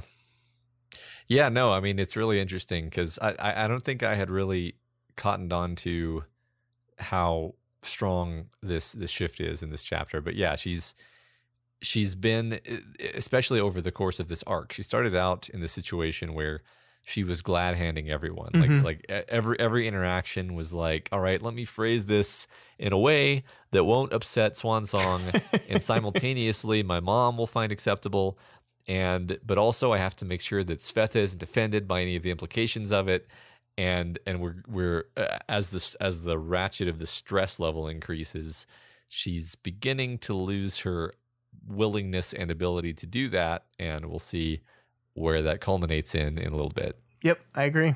But first, um, they're escaping. The Harbingers cover their retreat with a rain of blinding glass wire spheres. Yeah. Um, I think that and, answers the the confusion I had about uh, the wiring trapped in a contender, right? Yeah. That this wasn't just a simple ball bearing; it was a thing with stuff inside it to make it even worse. Yeah. Cool. Yeah, it explodes and shoots sharp wire out through your tissues. Neat. Uh, and then Victoria grabs a rifle or I mean, okay, the, well, the wretch, the wretch grabs a rifle, so it's not really Victoria's fault. A rifle gets grabbed, But then perhaps, she grabs it from the wretch. and then she grabs it from the wretch, though. is is Victoria holding a gun now? Hol- Victoria holding a gun. Victoria. I mean, she did, she did do it in like the first arc, but then it was very clear that we were not going to be accepting guns. Yeah. Surely, know, surely she wouldn't use it, right? Surely she wouldn't not. pull the. Oh wait, no, she did. Surely she wouldn't fire it at a cape. No. No, uh, Um, Matt, she doesn't fire it at a cape. She fires it at some soldiers. Yeah, well, that's true. She That's- that mows. She quote quote mows them down. um, now she says she's aiming for their legs and their lower extremities, so it's fine. But Uh-huh. but I, I love how the text describes this moment that she pulls the trigger, which I think as everything we've talked about with with Victoria and guns and um, the, the the symbols and the importance of her um, her growing acceptance of guns. I think pays off beautifully in this moment where the vibration shook my body and reminded me that I had two massive gashes in my arm. Someone could have dug their fingers into the gashes and cuts and it probably wouldn't have hurt so much. So we, this moment where she pulls the trigger causes her immense physical pain is just like this perfect representation of the, the, the, the emotional pain, the, the mental pain it takes to take this step, to point the gun at people, um, even people that deserve it, and pull that trigger. Yeah. Yep. Crossing lines left and right. And and the awareness of the lines being crossed as reflected in her in her physical pain at the act. Yeah. Love it. Love it. Yeah. Me too.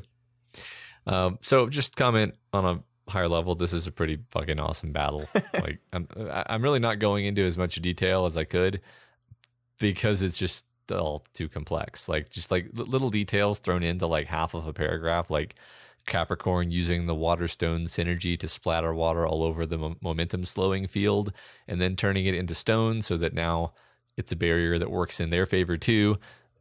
All really individually awesome, creative, cool elements Yeah. um, that make the battle fun. Um, don't have time to hit every single one of those. No, I agree. In in classic, uh, we've got worm fashion. We're just gonna say it's good battle. Yeah. um, cool, inventive, badass. Right. Don't have I mean, anything analytical to say, but I like it. Yeah. I mean, there's definitely stuff worth hitting on though, like Sure. Victoria's next duels, the disgusting duo of Barfbat and Chugalug. Um, Barfbat creates streams of disgusting fluid that he then vomits into Chugalug's mouth. He swallows the fluid and processes it. Mm, power synergies. Look, okay, this is gross, right? Mm-hmm. But it is gross in the best possible way. Their names are Barf Bat and Chugalug, and the one with the name the barf in his name barfs into the the one with chug in his name. Uh-huh. It is perfect. It's Yeah. disgusting. It is. I love. I love the gross bros, Matt. Yes. I love them so much. It's the best worst thing ever. Yes, exactly. Um, and so, speaking of guns and lines and stuff, Victoria now uses the rifle to shoot holes in Chugalug's flotation trash bags and then shoots a hole in Barfbat's wing uh, after giving him a warning. Yeah, and we see it just like automatically heals, right? So Yeah. not even effective. But it's like it's like I think Victoria's general stance is here. Okay, guns are bad and all, but like nothing is as bad as having to fight the poopy guy in hand to hand combat. Um, so I'm just not going to do that. It's it's kind of like when Indiana Jones shoots that guy with the sword instead of having to like fight him hand to hand. But Yeah. like instead of a sword, it's like super smelly poop trash. Yeah, yeah, we're we're not going to do this. Is, Yeah. is what she's saying here. So she finally makes it back to her team uh, as they make a fighting retreat. Her dad wraps her injuries. Uh, the Ashleys brag about having gotten two uh, capes, uh, which I think means damsel killed two people. Um, and then the, the does the number later turn to three people, it does. It does. which is funny. Yeah. I, I think this is a pretty revealing moment though, because like they have full permission to kill, right? Um, Uh-huh. But it seems very obvious that Damsel uh, gave the the finishing blow. That Yeah. Ashley Swansong did not kill anyone. Um, and she still wants credit for the kill, but as soon as Damsel challenges her on the fact that I am the one that made the final blow, um, she she backs off. She doesn't argue that. She says, "Okay, fine." Yeah. Um, and uh, that is interesting. Like she wants, she's kind of wanting, she wants credit for taking them down, but she is clearly not willing to be the one to give that killing blow. Yeah, right. She, I mean, you get the sense that at least one of them she might have like injured and and and disabled, and then her sister killed them. Yeah. and and she may even be unhappy about that. Because, Yeah. like she's she's trying to. We're we're uh, Swansong's pretty firmly on the path of like uh, that's not me anymore. Right. I, so Yeah, I think you're right. so Sveta tells Victoria uh, that one of the things she was trying to accomplish was to grab the whip so that Rain could potentially use it to reverse the effect. Uh, Rain takes this opportunity to be super emo. Uh, Victoria tries to cheer him up, and then he responds, "Don't fucking patronize me," uh, which is pretty much the linchpin that triggers Victoria's blowing her top at the entire team. Yeah, yeah. We'll get on that in a minute. I, I wanted to kind of talk about Rain here for a minute, um, because I think it's interesting to explore this this kind of shift in him. Like last week, we talked about that the book introduces this idea that everyone reacts to certain emotions differently. Um, that not everyone reacts to guilt uh, in the same way. And I think what we're seeing here is an extension of that. That that Rain is this kind of naturally self-deprecating dude. So his reaction to rage is not to lash out, um, but to lash in. Um, the, the rage just takes his guilt and makes it sharper, makes it more barbed internally. And and this idea that Victoria's entire plan kind of hinged on him. This was maybe in his mind his moment um, Victoria was turning to him once again and saying, "I need you. I need you to do this." And uh, he feels like he blew it. And this the, the anger um, doesn't doesn't cause him to like attack other people, but it just causes him to really kick the shit out of himself. Hmm. Yeah, yeah, I like that. I mean, he does he does lash out, but it's it's almost lashing out from a place of feeling so bad internally. Yeah, yeah. Well, and I mean, like it's it's like it's it feels like he's still being harsher on himself than he is being angry at everyone else. Yeah, Um, I think so. but I, I do think you're right that he's still yelling at people. Like, yeah, he he does he does say, "Don't fucking patronize me." He's pissed off at everyone, but that anger is is especially internally barbed. Yeah, yeah, I agree. So, like we said, Victoria um, loses it. it's, it's like fuck you, mom. Fuck you, Rain, but slightly less than mom. Stop being so whiny, Ashley's. Stop maiming people, harbingers. Um, actually, maim one more person, namely Barfbat. Uh, Sveta, stop doing sui- suicidal things. Capricorn, as you were, hey, good job, Byron. You don't get bitched at. right? Which which is a change of pace. Yeah. Um, and and the, I love this. My voice was low. Brandish, stop sniping, stop throwing barbs, stop getting jealous, whatever it is that's motivating you. I'm volunteering my services and I get lectured, she asked, voice arch. Fuck you. Karen. Fuck off, I said with emphasis. I glared at her and she looked away. I turned my attention the other direction to the front to, the front fr- flank of the group, Sveta. So yeah, anyway, still just so good. I love Sveta's reaction to this. Is is it my turn to get yelled at now? Yeah, right, right. Um, so this is, I mean, this is obviously inherently satisfying, right? Like, especially the Carol part of it, right? Like, it, it feels like this is something she's been wanting to say to her mother, uh, infinity times, Yeah, right. and it's it's really great in that. But like you said, I think this is a final payoff on the leadership stuff. We've been focusing on all chapter. We've been talking about leadership and power and how that power is expressed within a group dynamic. And I think right in this moment where she kind of loses her shit, Carol reminds us that this is all framed around leadership because the first time she loses it, Carol's like, Victoria, be a leader. Um, and I think what this is, is this is Victoria being a leader. This Yeah. is Victoria being a different kind of leader. Sometimes just fucking yelling at people to knock their shit off Yeah. is being a leader. Right, and and Vic- also, you know, Victoria knows her team better than Carol does. Yeah. like like sometimes these people, these people are volatile weirdos, and and Victoria just needs to say like ca- call them out on it, Right. and and it actually works pretty well because they they have a dynamic where at this point in the story, all of them, if they're called out on what they're doing, they'll be like, oh yeah, yeah, I am doing that. Right. So so it's it's actually the the, the right uh, the right solution. Yeah. And, and and that's not to say like, okay, she's this type of leader now. This is what she's going to be. Um, sometimes being a good leader is being everyone's rock, um, being everyone's punching bag. uh, sometimes being a good leader is telling them to shut the fuck up and do the, the shit that they need to do. Right. And and I think a good leader is able to look at the moments and and pick which leadership style suits which opportunity. And I think that's what we're seeing in Victoria here. We're seeing growth. And dare I say that this growth came from um looking at Cradle? Yeah, I think that's fascinating. And another thing that I was that you've you've actually led me to to think about is like I, I can't stop going back to this assertion that Hashard wants her to be a tyrant. And and at first I was like, that's impossible. She would never be a tyrant. And I'm like, well, this behavior right here could be construed as like the, the type of leadership by fiat, by by order. You know, you do this. Like that's uh, I I don't think that's like I don't think this is just going to be Victoria transforming into that kind of person in like overnight. Um, but I can't help but see the, the relationship between those two ideas. Yeah. Uh, we didn't talk. I just want to focus on what she says to Byron, or not to Byron, what she says to Rain a little bit here, because I think it's it's wonderful and completely in line with what we've thought their relationship has been this entire time. Basically, her her her her rant at him is. Look, I'm not going to lie to you to butter you up. I don't like you that much. right. it's Right. just like it's just so Yeah. perfect. Yeah. I respect you maybe more than you think, but not that much. Right. Yeah. yeah. um, and it works because he's like okay like he's like this this this gruff nod and like of acceptance um, he's right he said his voice tight um, it, it works like this works on everyone um, and and sometimes it's necessary and Yeah. i love it Yeah, me too. Uh, so, uh, Tattletale's head explains some things now. Uh, finally, making it clear that Rain is being influenced by Love Lost power, and that he can similarly fuck up Cradle um, by giving him his tokens.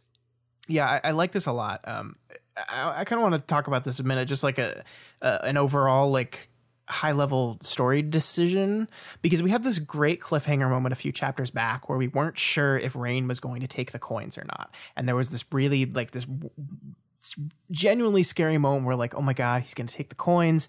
Um, he's going to get a little bit of, um, of, of Cradle's emotional deficiency and that could send him down a, a terrible path that we don't want him to see him go down. Um, then we see that he rejects that. Like he he says no to Cradle's offer. He rejects the coins, um, and and re- re- he rejects that path.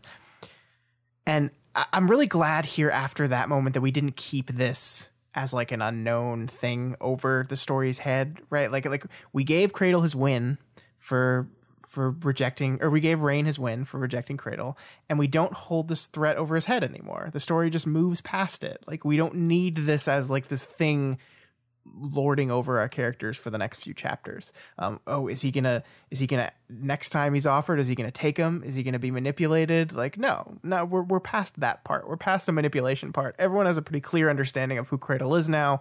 Um, we've gone through the Cradle chapter, so we, the readers, have a good understanding of who Cradle is now. Uh, the manipulation part of this whole thing is gone.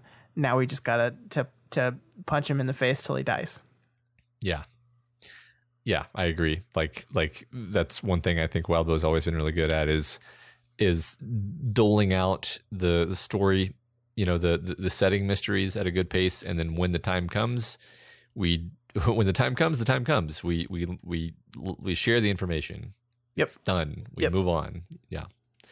Um so really interesting bit from Tattletale where she invites Glory Hole to lord over her the fact that she's horribly maimed. Yes, uh, the uh, the tattletale apology is a rare and elusive beast. On first glance, it won't actually look like an apology, but if you squint, you can begin to see its its plume of ap- apologia.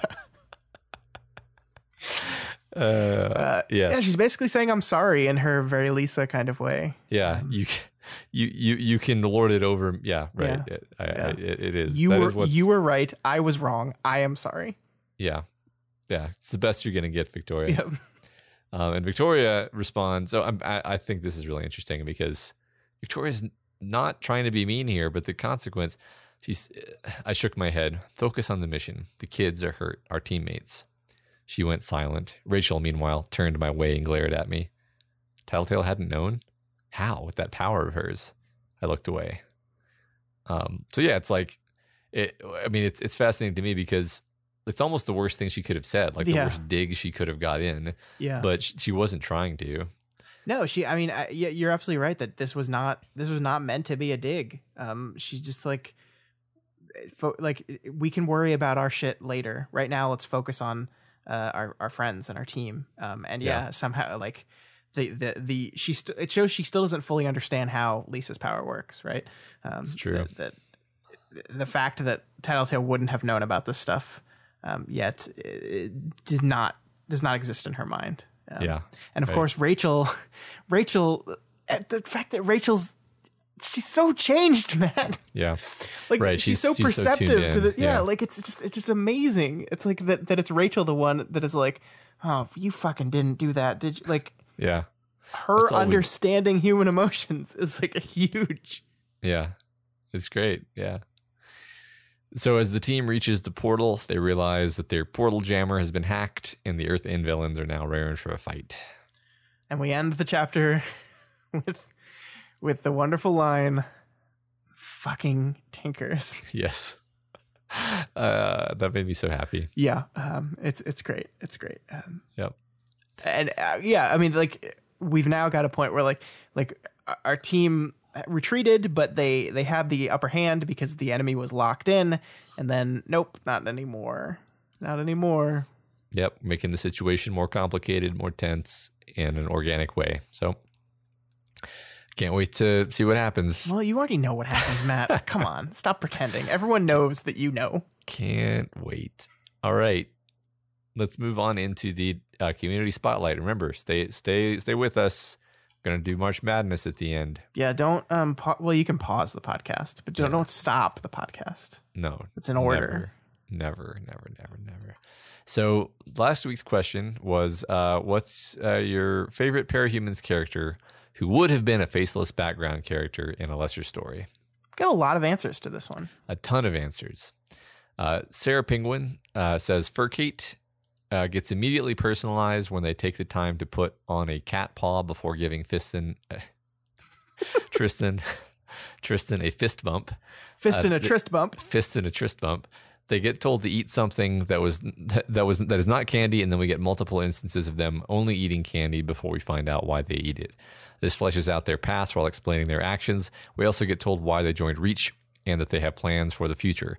We see Furkate looking after other members multiple times, even when their arm is broken, showing their kind-hearted nature. And we also see um, we also see Party Furkate, who loves to hit the dance floor. They get personalized in a way that makes Moonsong saying they went all out against Scion willingly believable. What could have been generic hurt teen member ends up being a well-rounded, fleshed-out character who is also the best member of Reach. Yeah, I completely agree with that because like it- you wouldn't have had to do all that character like Furkate's role in the story I think is kind of to reflect a uh, a certain belief system in Moonsong, right? Um, and that is all they could have been and they would have still worked functionally within the story, but we also understand them as a person. And uh I think it's happily correct that a lot of their stories wouldn't take the time to flesh out a character that that really had a very kind of focused and short term purpose. Right. Yeah. It's, it's so much easier to just say like, oh well, the the, narr- the narrative function is uh, they're a person who gets hurt to motivate the protagonist. Right. So minimal brushstrokes. Yep. But it's never minimal with with Wildbow. Nope. Uh, Prof Deadpool answers the question with, um, "You're gonna have to." It's like ho- Hoy Hoy Hyden. Haydn? Hayden. Hayden. Motherfucking Hoyden, um, which I'm not sure if that is their full name or not. Um, I can't.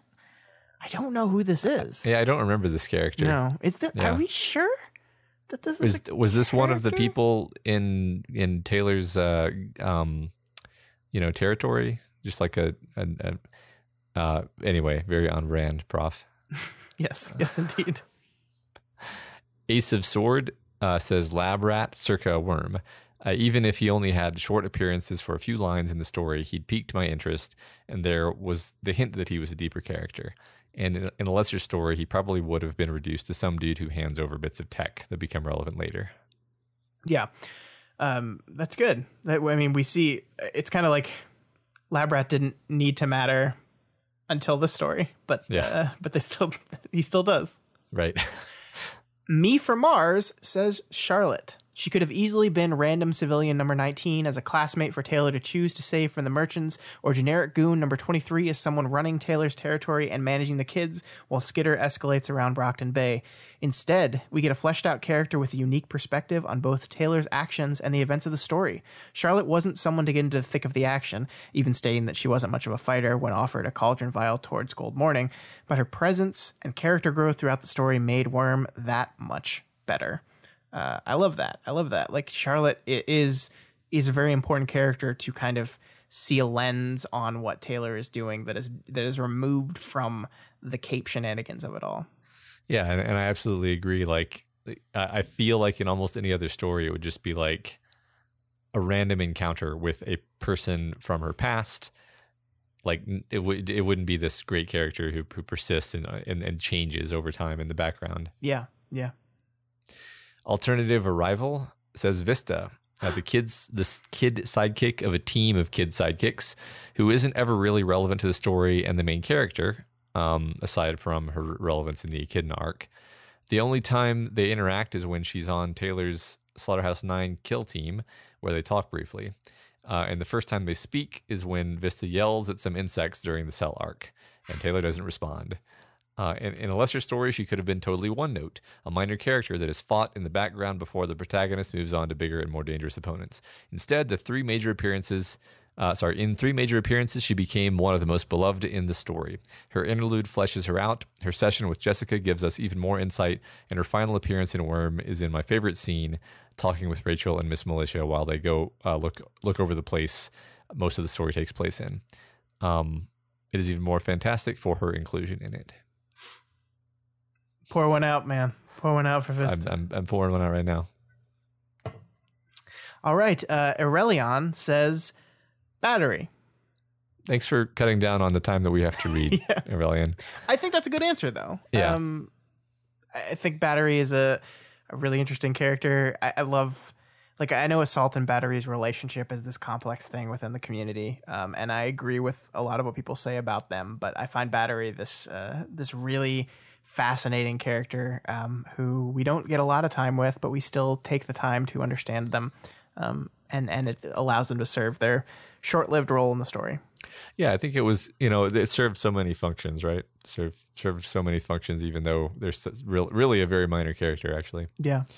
Uh, 1518 Red says In a lesser story, Gary Nieves might have received far less characterization. We could have just been given the information about him that we got from Citrine's interlude, where she's dismissive of him, but instead he got an interlude of his own. In his interlude, we get that he's a pure human bigot, but we also see why he's so frustrated and how deeply he cares about people, including some very compelling little details that make him seem very human. Yeah, I like that a lot because like Gary, um, Gary's role in the story hasn't necessarily fully played out yet. Um, but we could have just painted him as token anti-parahuman guy. Yeah. num- number one. Like a lot, a lot of the answers to this question, I think specifically is like we look at characters who you wouldn't normally think this person needs a fully fleshed out backstory with fully fleshed out motivation and understanding and empathy, um, but they're still there.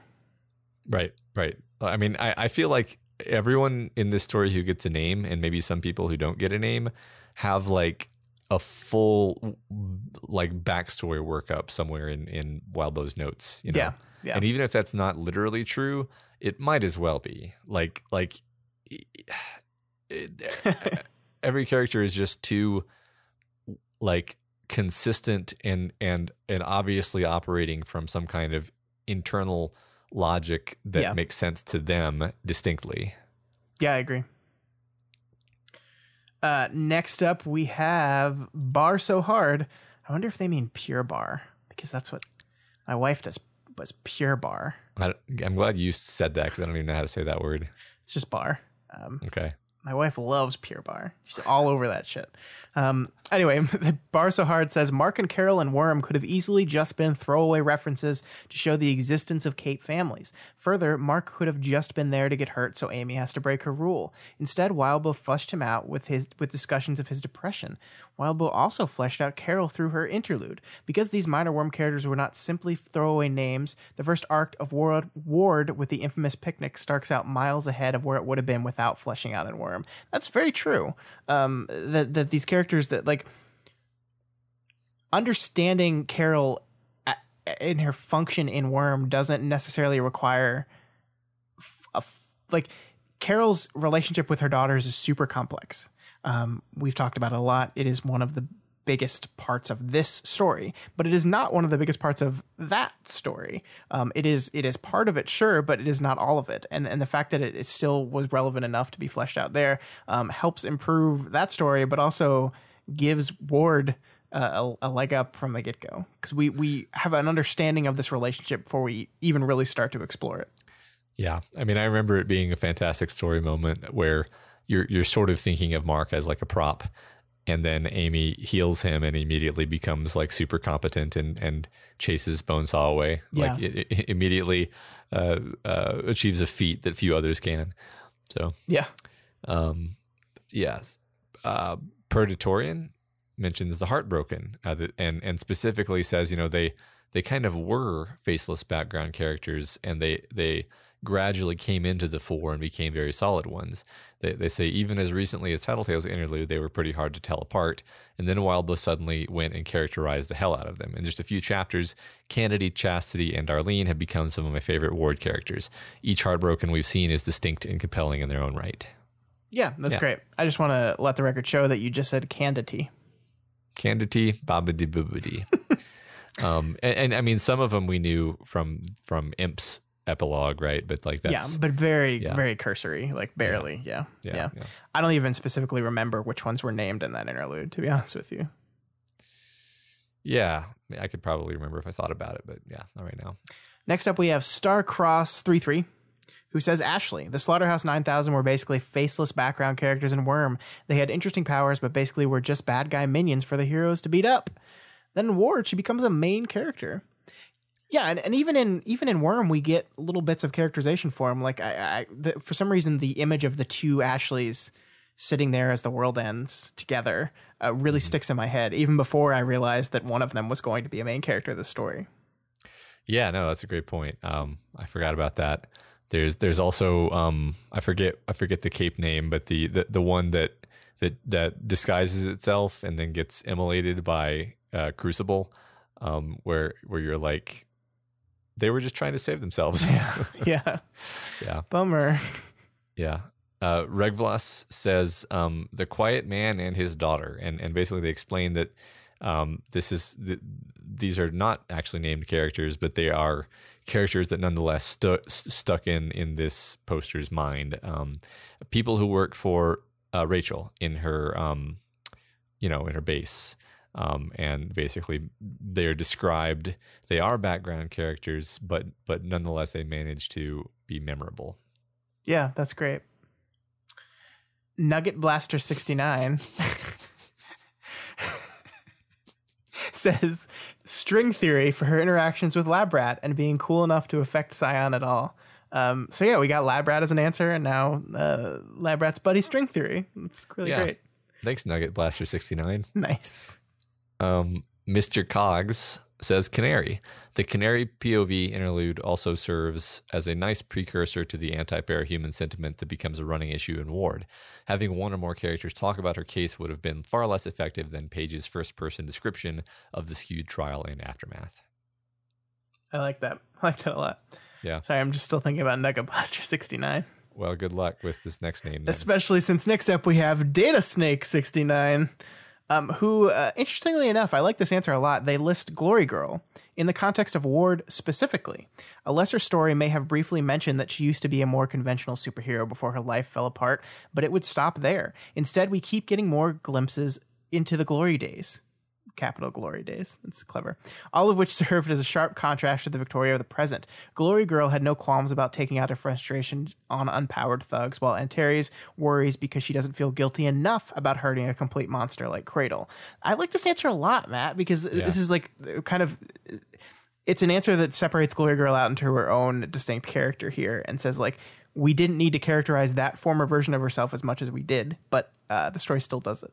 Yeah, yeah. No, I, I really love this. I love this answer. It, it goes on a bit, and uh, I, I think it's worth worth uh, going to check the thread to read it. Yeah. Waffle Jill says uh, Chuckles, the supervillain Pennywise. I totally forgotten about Chuckles before this answer, but Chuckles is terrifying. yeah, definitely. Clowns are terrifying. They're all Yeah. scary. Nobody true. likes clowns. Uh, Placid Platypus says Blasto. There were there were a whole bunch of faceless tinkers who got butchered by the Slaughterhouse Nine in the process of collecting all the tech they needed to set up their dimensional hidey hole, and Ray could have just been one of them. But instead, he gets a bunch of characterization and a moment of true heroism that makes what's happening to him that much more horrifying. Yeah, this is the old uh, technique of uh, making you feel terrible by giving someone just enough characterization that ripping their spine out and. Uh huh. Thanks, Wildbow. Oh, I love your tone there. uh, and then finally, from Tiny Alchemist, we have Stan the Reporter. Interlude 20.x shows us Stan Vickery arriving on the scene at Arcadia High following the outing of Taylor as Skitter. In a lesser story, Stan would have just been the voice from the TV delivering the news about Skitter to our main characters. Instead, Wildbow walks us through an outsider civilian perspective as he tries to get the story to disseminate to the public. He talks about how he's had to become a jack of all trades because reporter casualties are in- increasingly common. Um, and we even get introduced to his personal philosophy of guanxi. Stan's character provides a look into the informational middleman and many other stories uh, that many other stories would have simply bypassed. Oh boy, I like that answer because that's another character I forgot about until I read this answer, and I was like, "Oh yeah, that guy. That was really great." Yeah, that was awesome. Yeah. It's complex, lots of lots of implication that this is real person who lives in my brain now. Yeah. Uh, my answer would have been the lady that uh, Taylor talks to on the train in the epilogue. Um, I love I love that conversation. I love that interaction, and we get little little bits of character. her characterization is all serving a very important purpose to kind of contrast and and speak with Taylor about some really important stuff. But uh, I, I really love that uh, we kind of get to know this lady a little bit. Yeah, yeah. I, I don't think I thought of my answer, um, but uh, off the top of my head, I would I, I might say like Forrest, um, who is just like generic guy who helps her beat up um, mannequin and then later becomes a helper. Isn't that the same guy? Yes, I think it is. Yeah, yeah, yeah. I like that. Cool. Uh, so the discussion question for the coming week is: Oh boy. Is Cradle to blame for the things he's done? Why or why not? Don't fight each other or Don't us, fight please. each other. No, just just give one answer or the other. Note that only one is correct. um, why, why, why would you do that? Don't fight, but also I'm going to do this to you. I mean, I'm just gonna I'm just gonna tell them, Scott. I'm not the one who came up with this question. Yeah, but I I feel like I was kind of half joking, and then you're like, no, I really like that, and That's so true. You, you made me do it. I guess I do get some credit for that. yeah, All right, March Madness round two results. marches. Marches ma- branding. Marches Madness round two results. All Walk right, us through it. So let's go through it one by one, and uh, we'll be really we'll be really quick with this because it's only round two. Um, so first up, we have the Earth Aleph bracket, and the first matchup was Skitter versus Jack Slash. And uh, unsurprisingly, our number one seed easily defeated stupid old Jack, uh, 88% to 12% here. Um, I forgot to pull up the. Let me let me pull up the quotes because I was gonna do this, Matt, and I said Okay. we said we would do this. We did. Um, and I'm gonna do this. Okay, I'll move us along. The next matchup: Jessica Yamada versus Eidolon. Uh, Jessica takes it with seventy-one percent of the vote. Um, I, yeah, I, I think I, I think I can go with that. I think that makes sense to me. Yep, and we had no comments on these first two. So Okay. Next, All right. Clock Blocker versus Miss Militia. yeah, we got a few comments on this one.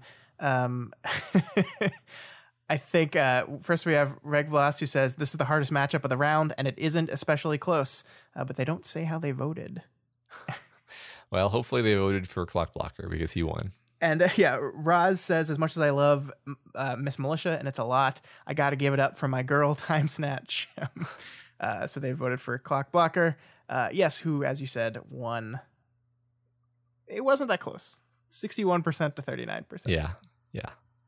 Next, we have Contessa versus Echidna. Uh, interesting matchup because they're they're both kind of secondary characters, um, but Contessa takes it handily with seventy three percent. Yeah, yeah. No comments on that one either. Okay. Um, now we have uh, our next big one. We'll move on to the bet bracket, and we have Tattletale versus Lung. How did this one go, Matt? Went heavily in favor of our girl Tattletale, eighty two percent. Unsurprising, there. One of the f- favorite characters in the story. Yep. Um, next, we have Rachel versus Weld. A tough one. Uh, People like Weld, but people, I mean, it's Rachel. Yeah, not enough. Roz says uh, Rachel Lindt is the best character in Worm, and she should go all the way. I literally named myself after her in real life. Um, well, good for you, Roz Ray, because Rachel's moving on with 75% of the vote. That's right. Next, uh, Defiant versus Accord, which seems like a really fun matchup, actually. Uh, and again, we have 75% in favor of Defiant. Oh, my man, Accord is knocked out. And we have we have a commenter, Sympathy for Accord, who left a comment that says, Please don't kill my boy. Sorry, Sympathy for Accord. Ya boy is dead. Yeah. I have sympathy for you, sympathy for Accord. But Because- boy. I feel the same. Your boy is dead. Yeah. Oh well, I'm I'm no longer invested in this tournament Stop it. now that Accord is gone. All right, moving on to the Gimel bracket. Uh, Dragon was up against Foil. This was a, a tough hill to climb for, for Lily, and she uh, she didn't do it. Didn't use those Yeah. powers. Nope. Dragon won 80% to 20%. Not close at all. Not very surprising either. Nope. Um, the tightest matchup that I've seen so far: Glastig Uaine versus Vista. Fifty-three percent to forty-seven percent, and it goes to Plastic Glastig Uaine. I'm really surprised by this. I really thought that the the Vista death would um would uh push push her higher. I, know. mean, we kind of seeded Vista higher. Um we seeded her 5 in her bracket with the understanding that she was going to get a little bump from uh from her death and it just didn't work out that way. And you know, we did say don't consider Ward to be relevant to what's happening, but we assumed that you wouldn't listen. Yeah, I can't believe you people listened to us. What's wrong with you? I know. God. Um, yeah, so moving on to uh, the next matchup, we have Regent, the number two seed, versus the surprise winner uh, in the first round, Dinah Alcott. Um, and, well, she won and she put up a good fight 64% to 36%. But Regent, of course, moves on to the Sweet 16. Yep. Uh, next, we have Number Man versus Garotte Sveta. And I'm confused, honestly. I mean, I like Number Man, but 61% to 39? I mean, I mean, I guess if we are going only by war, Worm, which you which you psychos have apparently stuck to consistently, uh, then maybe I mean Number Man does get his own interlude, um, and and Sveta doesn't.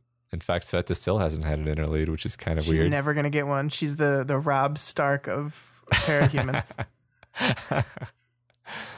okay. Um, But th- yeah, sixty-one percent. I can't believe this. I'm so upset about this. Uh, we do have Regulus says that if this included Ward, Sveta would easily win, but they listened to us and said they enjoyed Kurt more and Worm. um, I still, just taking only Worm into account, I still would not have voted for Numberman here. But uh, and I didn't. But to be clear, you absolutely didn't. Um, next, we're in the Shin bracket, and we have the number one seed Imp versus Parian. Uh, Imp carries it with 89%. poor Parian, uh, Imp is a very highly favored character, um, which is going to make next week's matchup very, very interesting. Yep. Uh, next up, we have one of the hardest ones of the bracket Glory Girl versus Chevalier. Um, we got a lot of comments on this one. Jamie says, You guys killed me with this one. My Mytalis says, I had to seriously compartmentalize Ward Victoria for this one. I almost voted for her before I remembered how much I loathed her and Worm. Well, uh, the Ward factor didn't stop or the ward factor boosted her above chevalier and she wins 57% to 43% so glory girl moves on to the sweet 16 that lovely ward bump is uh, is definitely there. Yep the ward bump is real. Um, next we have you know panacea versus um versus leviathan. And panacea takes it with 62% which makes sense to me because I think Leviathan is is a cool monster, but not like a character. It is a shame that this bracket didn't pair her up against Victoria in the next round, though. I'm going to say that. Uh, and Throwaway says this vote was the biggest upset for me. Surprised Leviathan to beat to beat it, beat Krouse by as much as he did, and a little disappointed. Neuter mm-hmm. got so outvoted. Both Levy and Amy's popularity are a bit of a shock. But uh, yeah, Amy, it, it, Leviathan was a shock to me too, but uh, I think it's I think it was less love of Leviathan and more hate of Trickster. Probably yes. Um, but Panacea advances here and goes up against who? Matt, tell the me who won of, the final one. The winner of the Simurgh versus Golem is the Simurgh. What? People, what?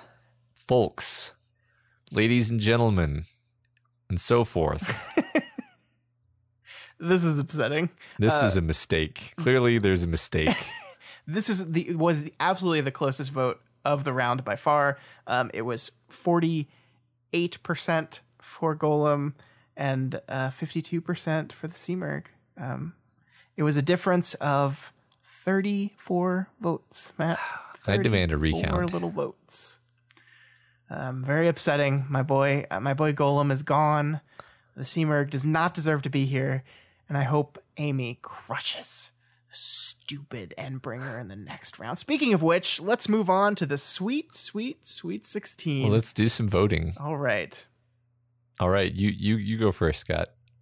All right. So first up in our our Aleph uh, bracket, I can't even think of words anymore. Um, we have our number one seed Skitter. Uh, she has handedly beaten all the competition so far, but this time she's up against Jessica Yamada. Taylor versus her therapist. I don't know, Matt. Who, who are you going to go with on this one? I'm I'm going to go with Taylor. I mean, yeah, I I agree. yeah, I'm just going to go ahead and click that button now. I mean, I don't even feel a need to justify it. Nope, just nope. uh, Taylor is such a complicated character, and and and Jessica, she she's a she's a she's a good character. Um, but um, come on, it's Taylor. I agree. Next, we have Clockblocker versus Contessa. Yeah, so um, Contessa Contessa has so far bested Noelle, uh, or sorry, bested uh, Teacher and Noelle, and to get into the Sweet Sixteen. Uh, Clockblocker, on the other hand, is responsible for killing Carol Dallon and Miss Militia. So, uh, who wins this one? I feel I feel inclined to go with Clockblocker. Um, I, at this point, I'm I'm reduced to flailing for justifications. Like, I think I just I think I see them as as more or less equally complicated characters, but I think I just like Clockblocker more, especially in his interlude. So that's my choice. Never been a huge fan of Contessa as a character. Um, I think she serves a function, and I like the function in the story. But uh, I don't think I voted for her in any of these polls. I will continue to not do so. I voted for Clockblocker. Very well. Uh, I'm going to make you uh, say your vote first on this next one because I can't handle it. Okay. Um, the first Sweet 16 roundup in the bet bracket is Lisa Tattletale versus Rachel. Bitch versus Tattletale. Matt. Uh, um, I'm gonna gonna stay home from the polls. I'm too sick to vote. no, you have to vote. You ha- your uh, voice must be heard. Since I read the questions, you have to answer first. No, I said you have to do it. Okay, fine. I'm clicking Rachel and clicking uh, vote there. Done. I did it. I voted for Okay. Rachel. I'm always going to vote. I cannot, like, I love Tattletale. She's a great character. I would have no problem with her winning the whole thing, but I cannot vote against Rachel. I can't do it. I won't do it. I didn't do it. Man, I I feel like in order to maintain some kind of balance in this podcast, I'm going to have to vote for for Tattletale. That's the worst, weakest, most bullshittiest excuse I've ever well, heard. that's not that's not really the reason. I mean, I I think I think Tattletale's interlude is what sold me on her, and I don't know. I, am just I'm doing it. I'm pulling the trigger. Thanks for canceling my vote, you jerk. You you can all just hate me, okay? Yeah, jerk. This was the moment when I sealed my fate. the next match is uh Defiant versus Bonesaw. Man, we're getting to some really hard matchups. Yeah, this is the redemption, uh, the redemption arc Yeah. matchup. I mean, I, I've said before that the story wouldn't really be what it is without Bonesaw. I stand by that, so I'm going to vote for Bonesaw. Um, well, I'm gonna do my duty and cancel your vote out because the correct answer here is defiant, okay, all right. and that's what I voted. I, I think once again we've just proven that you you are on the hero side and I'm I'm actually on the villain side. Yeah, you're a bad guy, Yeah, but just because you're a bad guy doesn't mean you're a bad guy. I didn't choose to be this way. all right, the Earth Gemmel bracket. First match we have Dragon versus Glastig Uaine. Um, I'm gonna vote for my girl Dragon. I th- yeah, I agree. Yeah, that wasn't a particularly hard decision for me. yeah dragon is um it's just awesome and yeah i mean i, I think i think also kira Glastig Uaine doesn't become like as interesting as she is until like her interlude at the very end of the story Yeah, the very very end of the story. yeah and then you're like yeah but i've spent this whole story falling in love with dragon so true. all right regent my favorite character of all time against the number man wow this is hard Well, then I guess I must vote for the number man. oh you son of a bitch I'm not going to do that. Right. I I don't I don't love the number man as much as people do. I'm kind of surprised at the lo- at the amount of love for him. Um, but uh, I'm voting for Regent. Yeah, me too. Uh, final bracket: Earth Shin. Uh oh. Oh Christ! So here's before we go on. I think we have to we have to acknowledge something here. We have a potential Amy Victoria matchup in the Elite Eight, the final of this region. Uh huh. Um, but both of those characters need to get through this next vote. So, uh, okay, go ahead. Just, but I just want you to consider that while you're making your decisions. Uh. Just consider that if I vote for Imp, who everyone loves and is beloved, but also I just adore Victoria Dallon for completely unward related reasons, and it is absolutely insulting that you would insinuate that the reason why I'm going to vote for her is because of Ward. I wouldn't. Insulting. I would never do such a thing. but um ah, god this is a hard one oh my god it's so hard I'm gonna close This my is- eyes. I'm gonna close my right now. eyes, and I'm gonna click, and I'm gonna click vote. okay Um, I don't. I voted for Victoria. I can't Yeah. help myself. I can't help myself. i can't vote against victoria i mean i love i love imp i love imp but i can't vote against victoria I know. I agree. I agree. Rules be damned. Victoria. yeah damn the rules those those fat cats who created the rules Yeah, what did they know? what did they know All right, the final matchup of uh, the Sweet 16 is Panacea versus the Simurgh. yeah uh panacea Yeah, done. okay good all right that was fun Woo! Everybody go do that now Yeah, go do voting if you haven't. It's uh, www.doofmedia.com slash March Madness. All you got to do is scroll down and see. Um, we've had some reports of people having trouble with the applets loading on Chrome. I don't know why, because my Chrome runs them fine, so I'm not sure what's going on with your stuff there. Uh, maybe you're blocking Flash. Check that. Um, I, I, I don't know. I don't. I, I, I tried to look up and see if this is a common problem, and I couldn't find anything. Uh, anything But uh, if you try another browser, it should work fine. Yeah, just or just reformat your hard drive. Yeah, do that. Do Yeah. that. Well, that's all we have for you this week, folks, on We've Got Ward. Remember, you guys are all part of this show now, so feel free to provide us with advice, questions, or thoughts on this week's reading. And don't forget to answer that discussion question that I'm sure will not be controversial at all. No, it's really fairly straightforward. Yeah. I, I mean, all joking aside, like, I think this is a really great question that doesn't necessarily have a right or wrong answer. Um, so I don't fight each other about this. Like, just listen, just be charitable. Yeah. Right. It's it does. I, I honestly don't think it has the right answer. But yeah.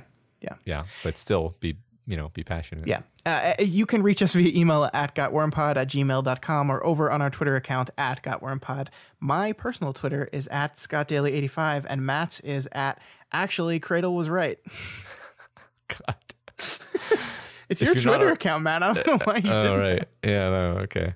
If you're not already subscribed to We've Got Ward, we recommend you do so and never miss an episode. You can find us on iTunes, Stitcher, YouTube, Google Play, and pretty much anywhere else podcasts can be found. Why'd you say play like that? I don't know. As always, you can find this and all the other podcasts we do over at our website, doofmedia.com. Uh, you can check out Vat of You, the Doofcast, Deep Impact. Uh, our book club is coming up next week, so just go over to the website and check out all that stuff. And if you haven't listened to any of these other shows, do so. I like them. You should too. Yeah.